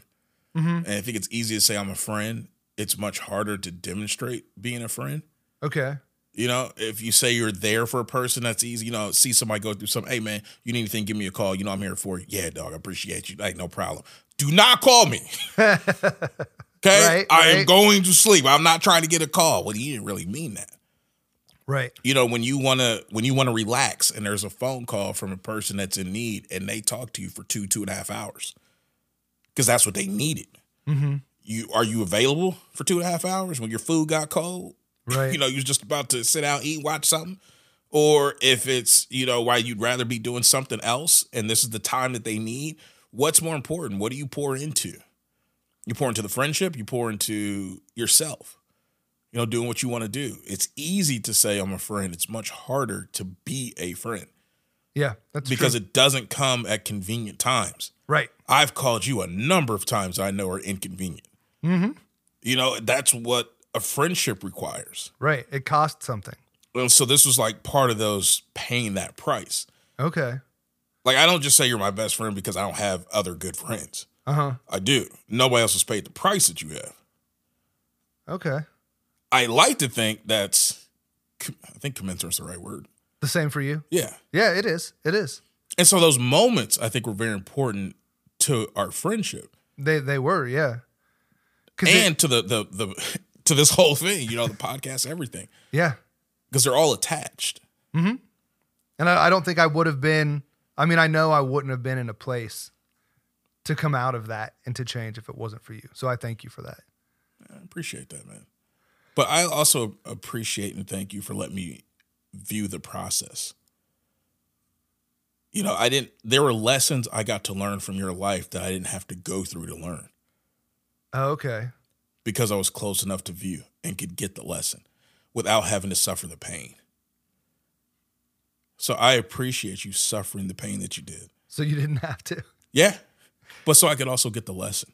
No, that's awesome. you know, seeing you go through certain things, seeing you on your bike when it was raining, seeing you crying, talking about, I, can I go back home? Mm-hmm. Putting me in a position to have to tell you, no, you can't. Personally, I don't care. You know, Right, right. Go back home. I mean, she ain't gonna beat me. You know, you know what I mean? Yeah, yeah. I'm not the one that's gonna have to argue and anything like that. I, what, what do I care? God's like, well, you should as a friend. So what's the best thing? Well, I Yeah. gotta back up what what you have said to him. He believes you said this, so that's what I'm gonna stand behind.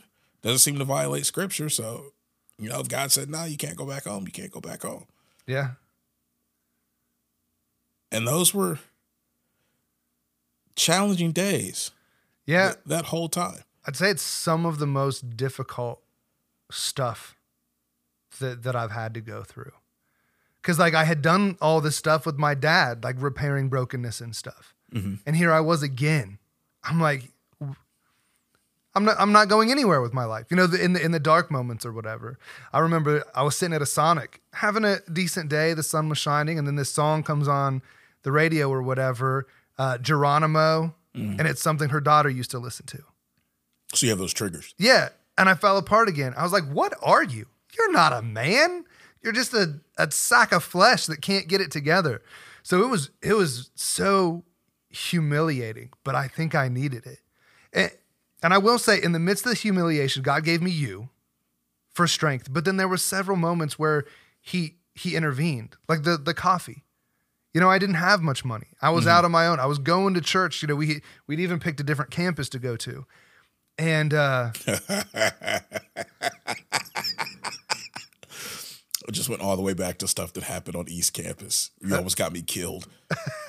I forgot about that. Yeah, you would forget about how you Yeah. almost got me killed by the cops. Have we talked about it on the podcast? We have not. Should we? Well, I mean, we'll keep this focused on you. Okay.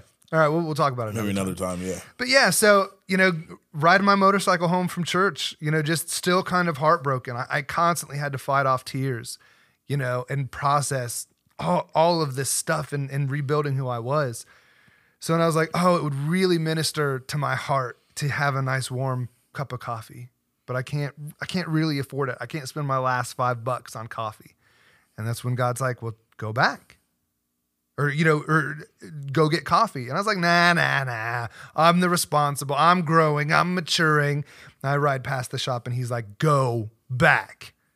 I'm not asking you. I'm telling you, go get yourself some coffee. Like, boy, didn't I just tell you? Right. So I turn around and go back and try to get inside, and the place is locked. At that point, did you think God was just messing with you? Mm-hmm. Okay. I was like, I think there was even a point where I was like, I'll move back in right now. You gonna defy God like that? Yeah, if this is the games you play, like you're playing with my emotion, you know I'm fragile, and and your ultimate compassion and you know love for all people, and you're gonna mess with me, demand that I go get coffee at a place that's not even open. I don't need to serve a God like this. And as I'm having these thoughts, I remember I picked my motorcycle helmet up and I was so mad. I was getting ready to just slam it down on my head. And I look up and the, the barista came around the corner and he's like, I am so sorry. I am running late. If you're here for coffee, I'll get you whatever you want on the house. I remember this. Yeah. And God was like, So you were saying what? Because if I hadn't listened to him and or if I had even waited another minute, the guy wouldn't have given me free coffee because I wasn't there before he showed up. Right. So I had to go with that moment in order to have God buy me a cup of coffee. Interesting, right? Yeah, it's nuts. So there was that. And then um, I think, I don't know if it was income tax or whatever, I decided to go down to Daytona for bike week. Like it was, it was one of the things I'm like, I can, I can do this. I, th- I think my parents probably helped me out a little bit too, just because I, I didn't have the funds. Rode all the way down there, slept in the, uh, there's a, a guy that had a pawn shop that let us stay in the back for super cheap. So all in all, like for going for Florida, it was the cheapest way that you, you could go to Florida and uh, the weather's horrible my whole ride down. It snows on me in South Carolina, and it doesn't snow in South Carolina very often. Right. And I was like, this is ridiculous. Like the, it, it almost felt like the the disciples in the boat. Like, why is the weather so bad? Right, Like, right, why right. does it have to be this bad? And I get down to Florida, and uh, first night I'm there, I meet some cool people behind the pawn shop, and it's it's supposed to just torrential downpour. My camp's not even set up yet. And I was like, okay, I'm just gonna pray. Like, I, God, I don't know if I'm supposed to be here. I don't know if you're telling me to go home. I said, I'm, I'm still trying to figure my life out. Can, can you hold off the rain for me? Can, can I just, can I at least get my stuff set up? Maybe let me walk up and down Main Street, you know, before the night's up. And it stops raining. Yeah, you called me ecstatic. Like you're never gonna believe what happened. Yeah, everyone else behind this shop, there's like probably 20 other people in total. They all started calling me Jesus boy because I was like, look, because I, I let it be known. I was like, I'm going to pray that it doesn't rain so we can go downtown. And you look at the radar, and I'll, I'll post this on Patreon, maybe Instagram, I'm not sure. Okay. But I have a screenshot from my phone that shows the radar, and this storm just hits a block and splits on both sides of Daytona Beach. And it's not just a uh, like a technical mess up. Like I was there. It was not raining where we were, and it was supposed to. And it's like the only place in that area that's not raining. Yeah, That's wild. it was so crazy. So in the midst of all my trouble and, and, and turmoil, there was these moments where God's like, "I've got you. We're going through this together. You know, it's it's gonna be all right." Because it, it was rough, and we even called this next like season of our life the gauntlet, right? yeah. Because back and forth, it was almost like if I had a good day, you were having a bad day. And not just a normal bad day, like a character challenging, uh, biblical orienting type of bad day. Like, what kind of man are you going to be type of bad day? And it it didn't it just came unrelentingly. It did, but it at least switched on and off. Yeah, and that kind of messed with the head because you would think, okay, maybe things are getting better. Mm-hmm. And then you'd find out in a couple days, no, it's just a new storm rolling through with more power. Right. And we would take, like you said, we, we would take turns. Mm-hmm. Not like we chose it. Right. It's just how it happened. Right. It, if you were weak that day for whatever reason, I was not going through as much in my relationship and other things that I, that I was in at the time, and I would have a decent day, mm-hmm. and then it would flip. Yeah. Everything would tank in my life, and you'd be on like sunshine and apple pies. it would really go back and forth. Like, I mean, like iron sharpens iron. This was us back and forth. Yeah. One day I'm like, Jason, you've got this. You know, you are powerful and controlled. You are beloved by the Most High. And we'd go through and be like, this is what we want to be. This is what the Bible says. This is how we can trust it. And then the next day I was like, Jason, I don't know what I'm going to do. And I mean, like, dude, why are you in your emotions, man? right. And you're so chill. All right, you, come on now. Now, what has God told you? Now, you you've got apparently, dude, you've lost your mind. I don't know what you're on, but clearly, we've got this. The very next day, I'm like, God hates me. I know it. Do you think I'm being emotional? A tad. Yeah. How are you so calm? You you don't you don't have any problems in your life. Know, all this privilege that you had. Oh, yeah. That's it. That's it. But yeah, so we we ended up calling it the gauntlet because it really was a sharpening and a grinding us down. And the my uh, I don't want to call it my graduation because it never really stops. But I remember specifically. So God was saying, you know, you can't earn love. I loved you first. So then I tried to earn it after that, right? Right. Because it's kind of your default. Yeah. When you come out of trauma like that and it's affected you at your core, you default back to what you know.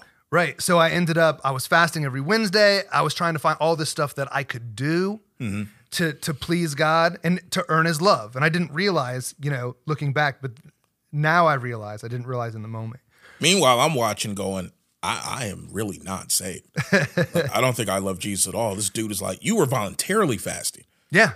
Like picking new things, not just like staying away from food. Let me try something else that I can abstain from. Yeah. Just so I can stay sharp on getting my flesh under control. I was like, what? Why would you stay away from fruitcakes? Everybody loves fruitcakes. And and as beneficial as these things are, there was still a part of me that was that was broken and needed healed and needed changed. Right. Because in the midst of fasting and going to church and all of this stuff and going through the gauntlet and studying, I ended up back in sexual sin. I had had sex again, and I was like, "How did this happen?" Normally somebody lies down. Whoops, shut up. Not like how did it happen? But I was so confused because I thought I was doing all of the right things. Right. you know and one of the, the the most impactful moments that i remember from that experience is right after god goes all right boy he said you know better than this now which i kind of knew right mm-hmm. And he goes i've been there every other time. And i'm like whoa this is weird. Right. and he goes my hand of protection has been on you because because of your ignorance essentially or he didn't give me the laundry list of reasons. He's like but now you know better.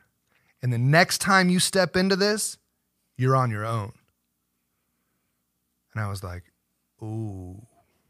That scared both of us. Yeah like one i didn't know you were there protecting me the whole time two now it's going to be different like it doesn't have your hand of protection that's that's really unnerving Yeah. so I really, I mean, there was there was a, a great deal of guilt that came along with that.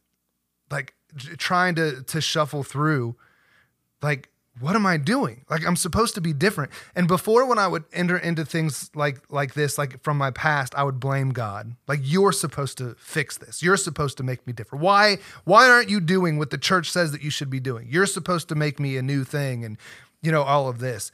And this time I was because of all the the sharpening and the refining, I was able to come to this moment and I was like, God, I can't do it. Not only do I not have to because you love me first, I can't. Look, I'm doing, I'm cross, I'm checking all the boxes, like you, like you said, Jason. You know, I'm I'm fasting, I'm I'm I'm doing all the things that I need to do. I said, but I'm still the same broken thing on the inside.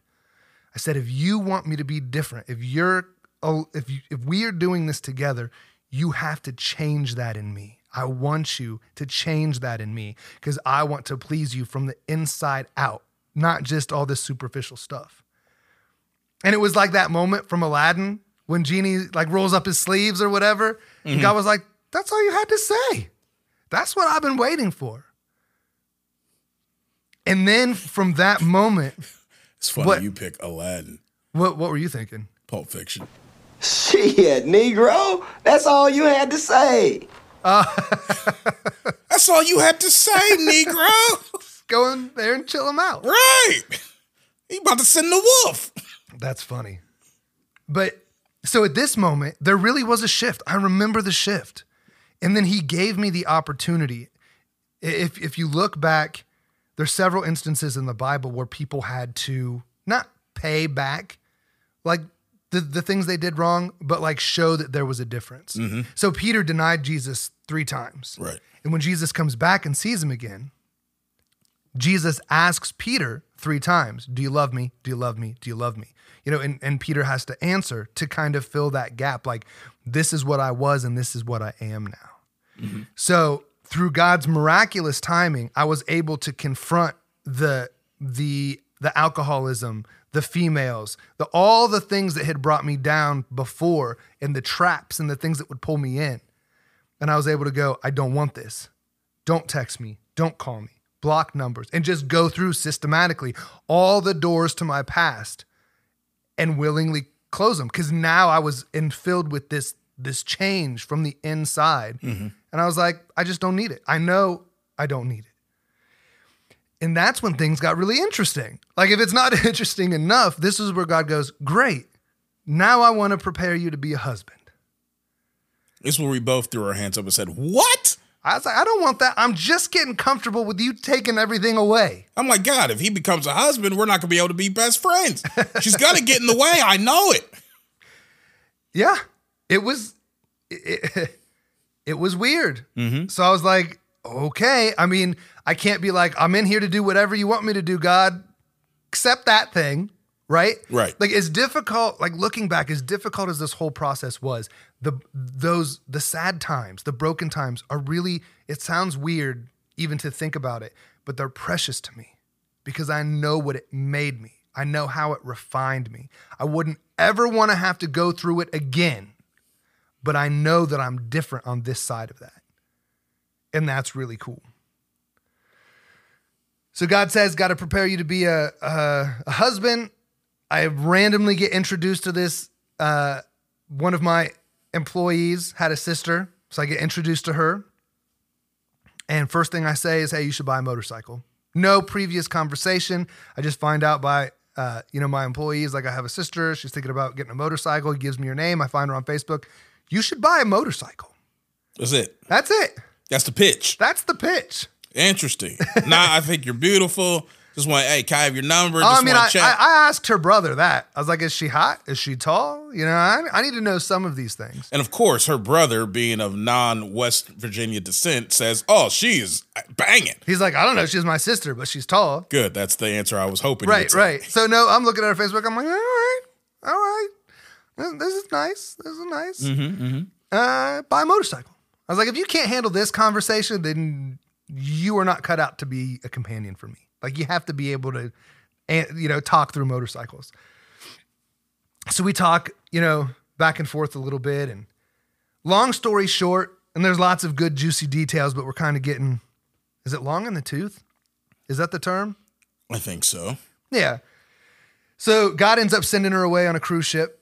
She ends up working on a cruise ship for six months. And this whole time we're talking back and forth.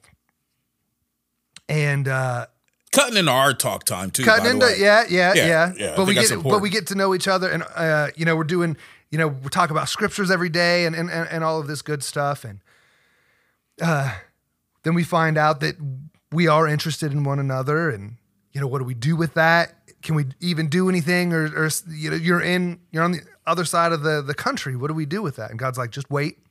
Just wait. I was like, okay. And then I went to plan a trip to get on the cruise ship and he's like, didn't I say wait? What are you doing? I was like, I'm a, I'm a wait to to put a title on it. I'm gonna go on a cruise. Yeah, this is like- completely unrelated. He's like, you know, maybe doing things your own way isn't a good idea. That didn't work out well for Abraham necessarily. So maybe just wait. But We've learned a lot since then, God. We we understand how to navigate these things much more efficiently now. Abraham made some rookie mistakes. Yeah, no, I'm I'm different. I'm better than him. Right. And uh, so I was like, okay, I decided to stay. And I wanted to get irritated with God, but I realized that that not now isn't no. Mm-hmm. So, you know, I'm still prayerfully seeking. You know, I think that, that she's the one that God is putting in my life. You know, there's lots of boxes that are checked about how she engages with the gospel and how she would share it and, and things, uh, hopes and dreams and ways of serving the Lord together. You know, all this stuff just seems to seems to come together. So she comes home on January 29th Okay, from the cruise. from the cruise. Okay. So she comes home and she is actually planned three months later to go to Australia to her next her next gig. Okay. And she comes home, you know, I, I meet her. I think I meet her and the family. Like we had been out a couple times before, but now we're like seriously meeting, like with intention, you know? Mm-hmm. So we do that a little bit. And my plan was because I was going to take her to the Creation Museum for Valentine's Day. My plan was to be like, so we can we call this something? Like, it's so weird the dating scene. Mm-hmm. I was like, can we be boyfriend and girlfriend? Like that's what I'm thinking. Can we be boyfriend and girlfriend? Can can we actually be a thing? And that was that was my plan. And my mom warns me before she even gets off the, the airplane January 29th. She's like, You're prepared to propose, right? I was like, No. God said, Wait. I, I, I'm waiting, right? Right. So these things turn and God's pushing me towards, no, you should you should probably propose. And I was like, man, how I don't know about this. So long story short, I propose on February 17th and we get married March 23rd. The moment you said that, I instinctively wanted to say brakes! like that is a short window. Yeah. Like that's almost I'm going to war. Uh-huh. It's crazy. And it was weird how it unfolded because I so like once I thought that maybe I should propose, I talked to you about it and you sent me the the bitmoji of spitting out cereal.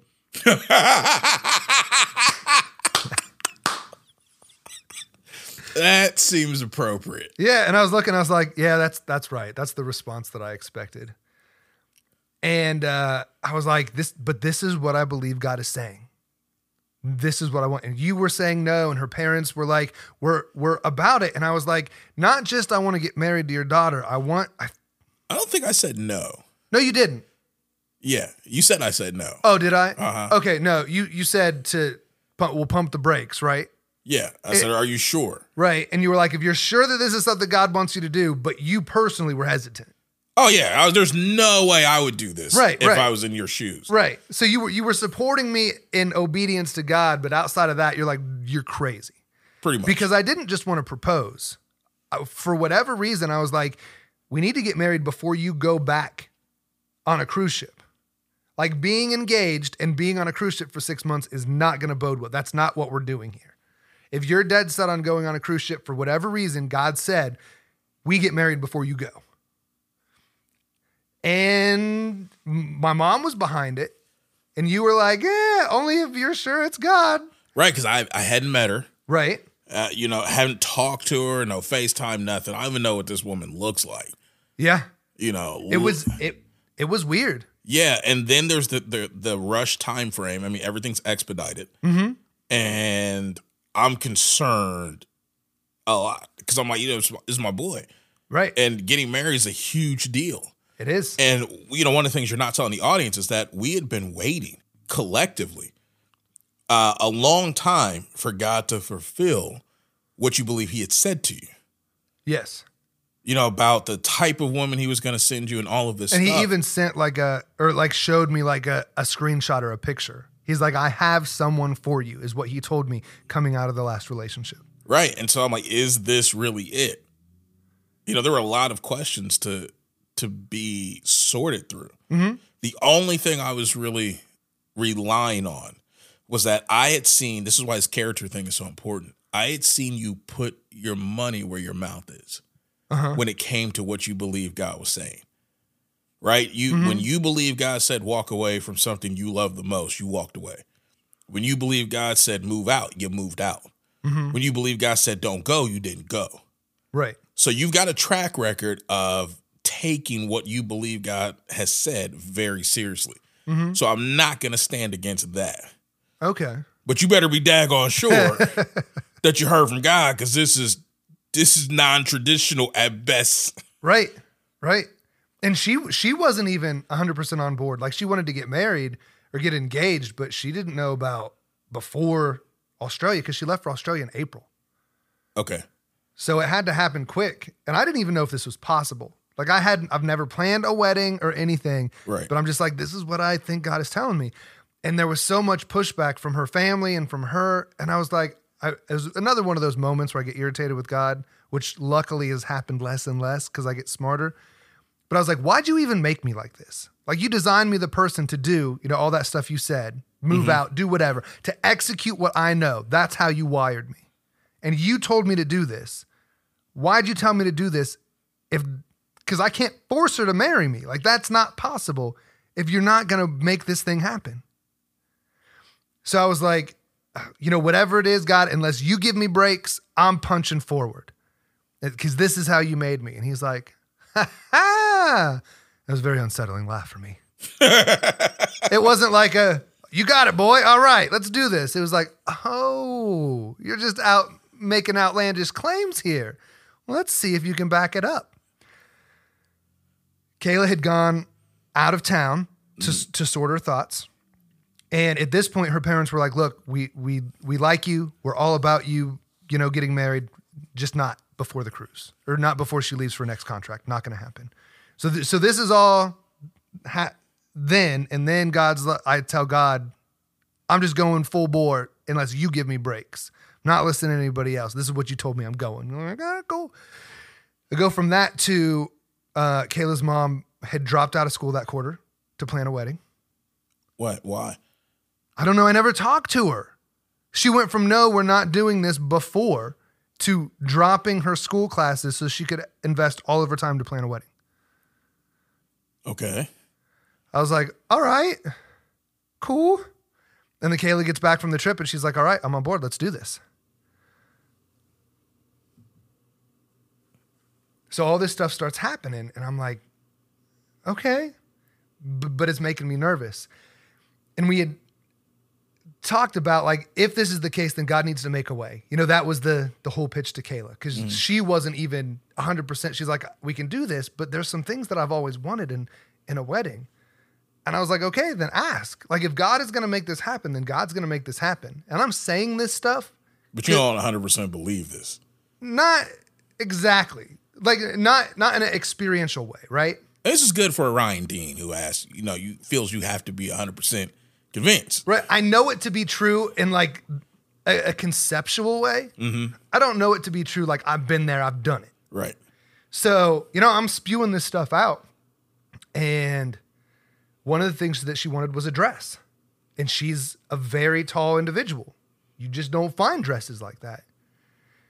And, you know, usually you have to ship them out and it takes a couple months to, Right. get, to get them fitted and stuff.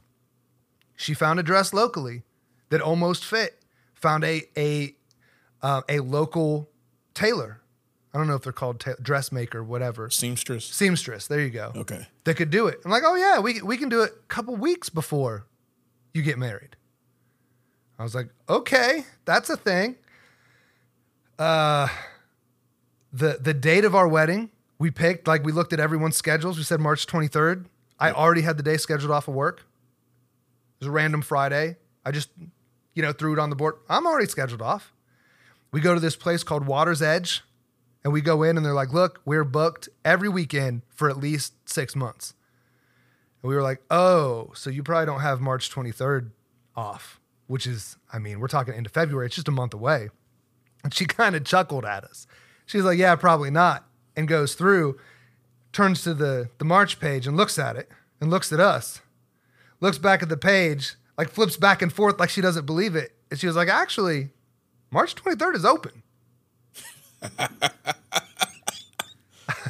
I was like, "Okay, well, let let let's do it." Then I have to find a ring. Mm-hmm.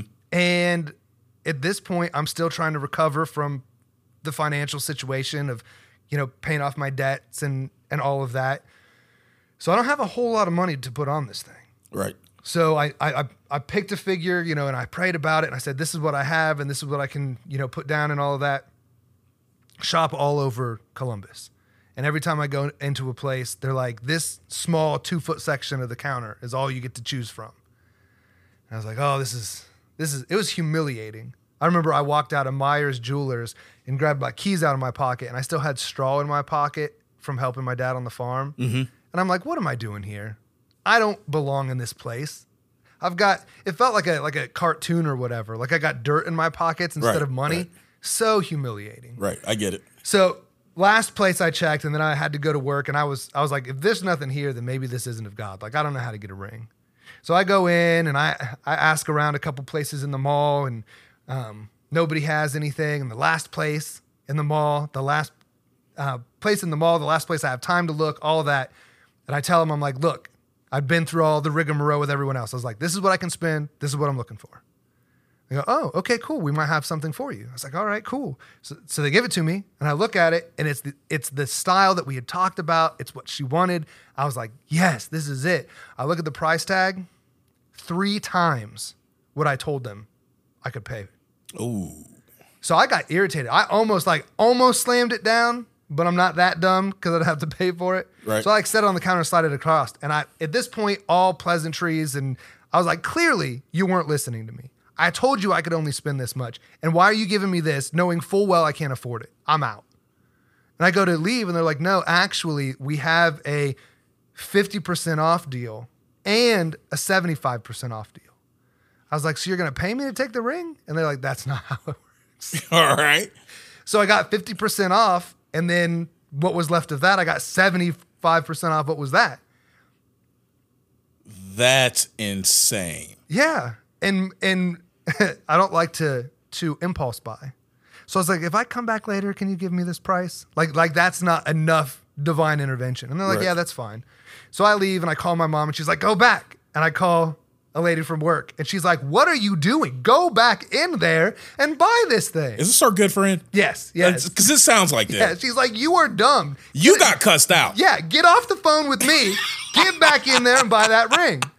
So I was like, okay. And there's still this reservation, like it has to be sized, right? Yeah. Most places have to send that out, and it takes a week. And it was that weekend that I was going to propose. Okay. So I walked back in. I was like, okay, I want the ring, and I was able to get the ring and like the like the wedding band and everything for a little less than I had even prayed about.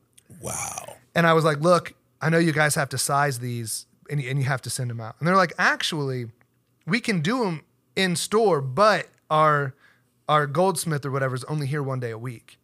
And it wasn't the day I was there.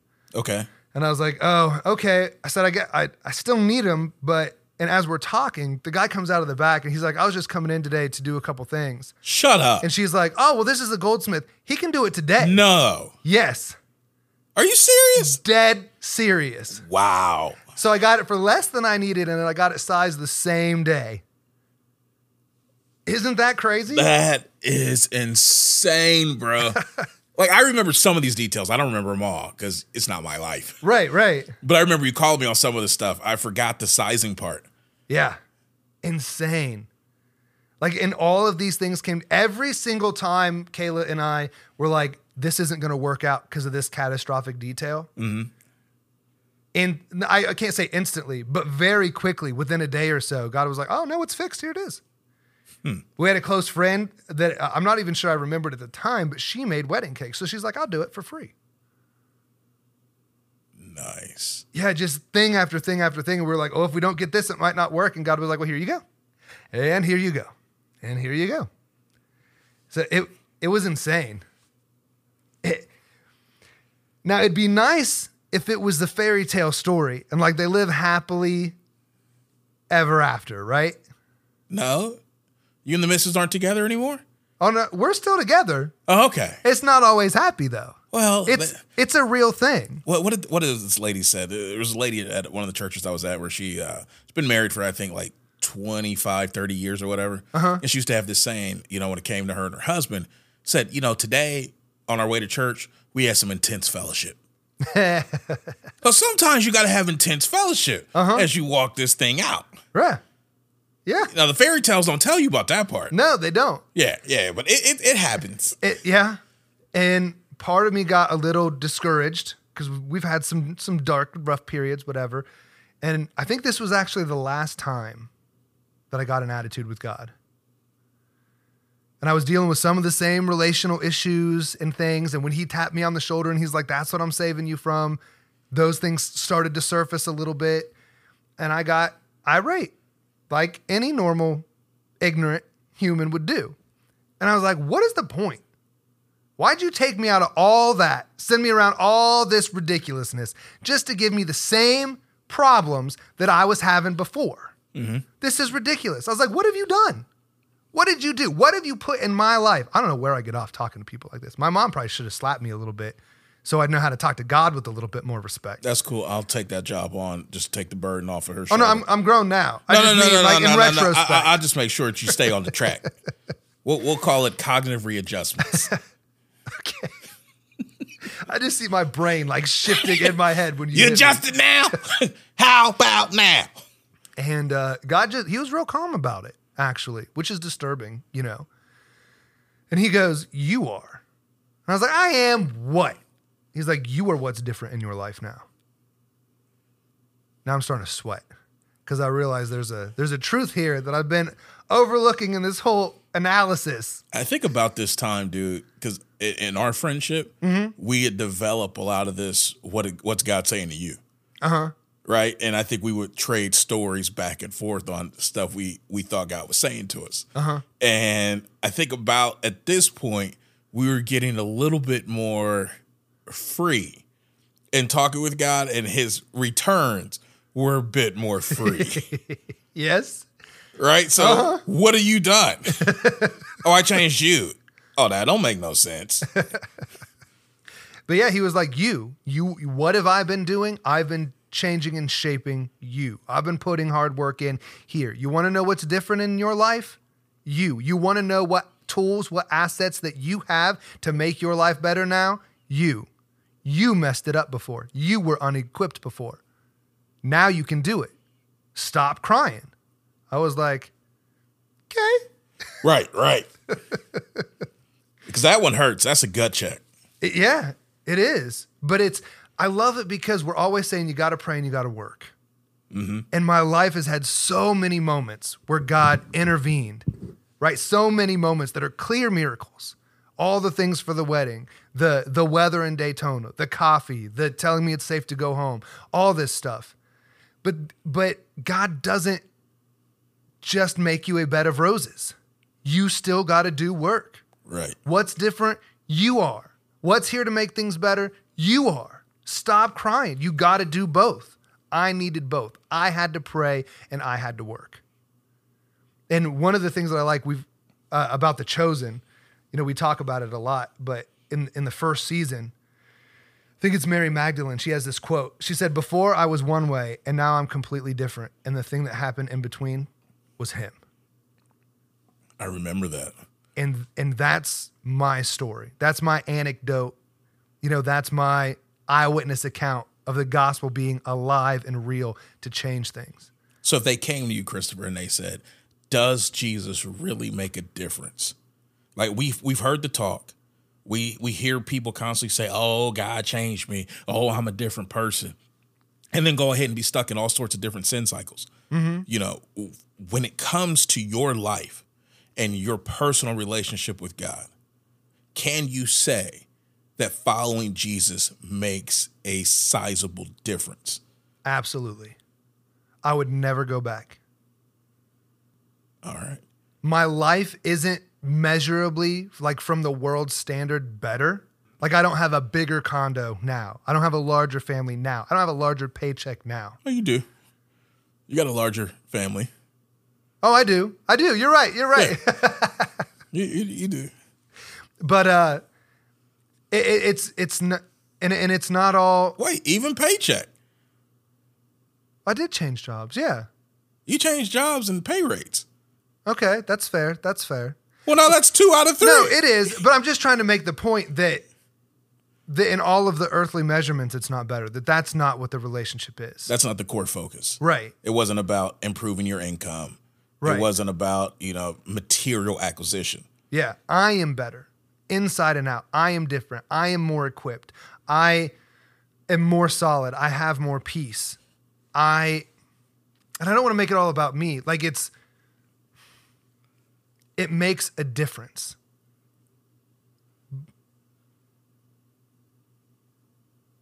yeah jesus makes a difference i mean i'm not sure how else to to take that apart I think that's it. Okay. I mean, I had done the self help, I'd done the counseling, I'd done the church thing, but the the thing that was different is surrendering to what Jesus said, surrendering to the person of Jesus. And for you, that came at that moment of, I can't do it anymore. Yeah. Well, several moments of I can't do this anymore. Okay. Yeah, it, it was a longer process than than I'd like to admit, but it was worth it. You know, the whole "my yoke is easy, my burden is light." Mm-hmm. That period of change was, I mean, it was only maybe a couple of years, Okay. and it is so freeing to be free of guilt, to to to have uh, defined purpose, to be plugged into a group of people that feel the same, to have the indwelling Holy Spirit, the peace that He offers, the spiritual authority over places. I mean, it's it's so much more than just Jesus can heal you. Like it's a, it's a it's a life changing, uh, dimensional penetrating adventure. Okay. You know the um, what is it the uh, string theory, or just modern physics says that you know we live in about ten dimensions. Mm-hmm. Four of them that we can measure, but ten of them are Unknowable. unknowable. But but they're there. Right. So so you in order to have a greater life on a on a cosmic scale, they're Got the math immeasurable. wrong on that. What? We said Four- ten of them are unknowable. Four and six. Yeah, it's What four we and six. Four and ten. Oh yeah, no, that's fourteen. Yeah. I was like, that's So he's a still lot more working on making me smarter. Apparently. I just thought he was adding to the universe. I was like, this dude's still getting downloads. No, so it has to be non-physical things to be able to enrich existence on a holistic level. Okay. You know what I mean? Mhm. Like you can't just be you your your focus and intention cannot be derived from four dimensions. There's so much more to it. Now I get that. One of the scriptures that has spoken to me through this whole thing because I had to give everything up is uh, Matthew 10:39. Whoever finds their life will lose it and whoever loses their life for my sake will find it. And my life is a testament to that. I literally gave up not my life is in the fact that I died, but like all of the things that I had worked for in my life, I handed over. And again, it was difficult, but I love being on this side because now I'm equipped to do that. It makes me, I need to work on being harsh with other people. I'm like, just give it up. I did it. So sometimes I forget the the the the difficulty of it, you know. But it it really is freeing being on this side. I have a, a new, better life for the one that I gave up for Jesus. That's awesome. Thank you. Another one that I that I have to keep in mind is the the first Peter 5 8, to be sober and village, vigilant. Because as much as Jesus did in my life, it comes with a responsibility. Any good gift comes with a responsibility. You get a car, you need to know how to drive. You get a firearm, you need to know how to use it. Any good gift requires responsibility and work on your side. So the ideality idea that we have to be vigilant because the devil, you know, there is the enemy that tries to tear us down. We can't just be like, oh, well, my God is powerful, so I can sit on the couch and do nothing. Right. You know, it it requires it requires both. And like I was saying in the beginning of this episode, Revelation 12:11 says, "And they overcame him with the blood of the lamb and the word of their testimony." That's why I wanted to sit down and articulate this. Hmm. Because there is we can overcome our testimony, our experience, the things that we've seen, the the the stories that we have, the experience that comes from living out the gospel message gives it legs to stand on today. Like we're reading the the firsthand accounts of people 2000 years ago. We can be the people today that are experiencing the same power. It's the same power that raised Jesus from the dead that lives in us. Hmm. It's not nothing. it's not yeah. a Sunday thing. Right. It's it's a we can overcome by the blood of Jesus and the word of our testimony. I think that's dope, man, because so- so often this world makes you feel as though you there's no hope. You're stuck where you are. Mhm. Doesn't matter how much you try. You'll never get free. You'll never get on the other side. You'll never have what it is you think you need. You will always be in this place of lack and you might as well give up, if not end it altogether. Mm-hmm. And the idea of overcoming can seem so foreign to a person, Yeah. especially if they've bought not only bought into that reality, but if the experience of experiences of their life have reinforced that narrative. Yeah. It is very hard to overturn it. And so I think I think moments like this where people open up and they're willing to expose the pages of their life to be seen and they're willing to actually say this is what my life was like and all of its its its decadence right? All of its lasciviousness, all of its salaciousness. These are wonderful big words. They're I good. It's nice. Yeah. Yeah, I don't normally roll like that. Gotta know, end strong. Gotta end strong. you got to, you got to, got to do that for the audience. um, not only is this what my life was like, but this is the change that's happened. A very tangible, real change, and it wasn't due to to self help. It wasn't due to positive thinking. It wasn't due even to circumstantial changes in the the fabric and quality of my life. It was due to the fact that I met a person that superseded all of that mm-hmm. and gave me a real relationship with them. And via that relationship, gave me the power to deal with the issues in my life. Yeah. That's huge. It's amazing. And just in case I forgot to touch on it, the brother that I tried to murder, we have a great relationship. We talk every week. We still, when we can get our schedules together, we can go on motorcycle trips. My dad that I watched beat my brothers and and and abuse me, I have a great relationship with him now. My parents who had divorced because they couldn't get anything right, remarried. And all of it is a testament to, to centering those relationships and, and, and steeping them in prayer in Jesus Christ. All of those things can be fixed. And even if there's there's not the possibility that can ha- that that can happen in this life, we have hope for the future. We have eternal promises. You know, one day we won't be fighting every day against the forces of darkness that are trying to bring us down. Right. One day we'll be able to emerge from our ignorance triumphant. Looking forward to that. Me too. And one day we'll be able to revel in the eternal victory that is in Jesus Christ. That's what everyone who loves and surrenders themselves to Jesus Christ has hope, no matter what, hope.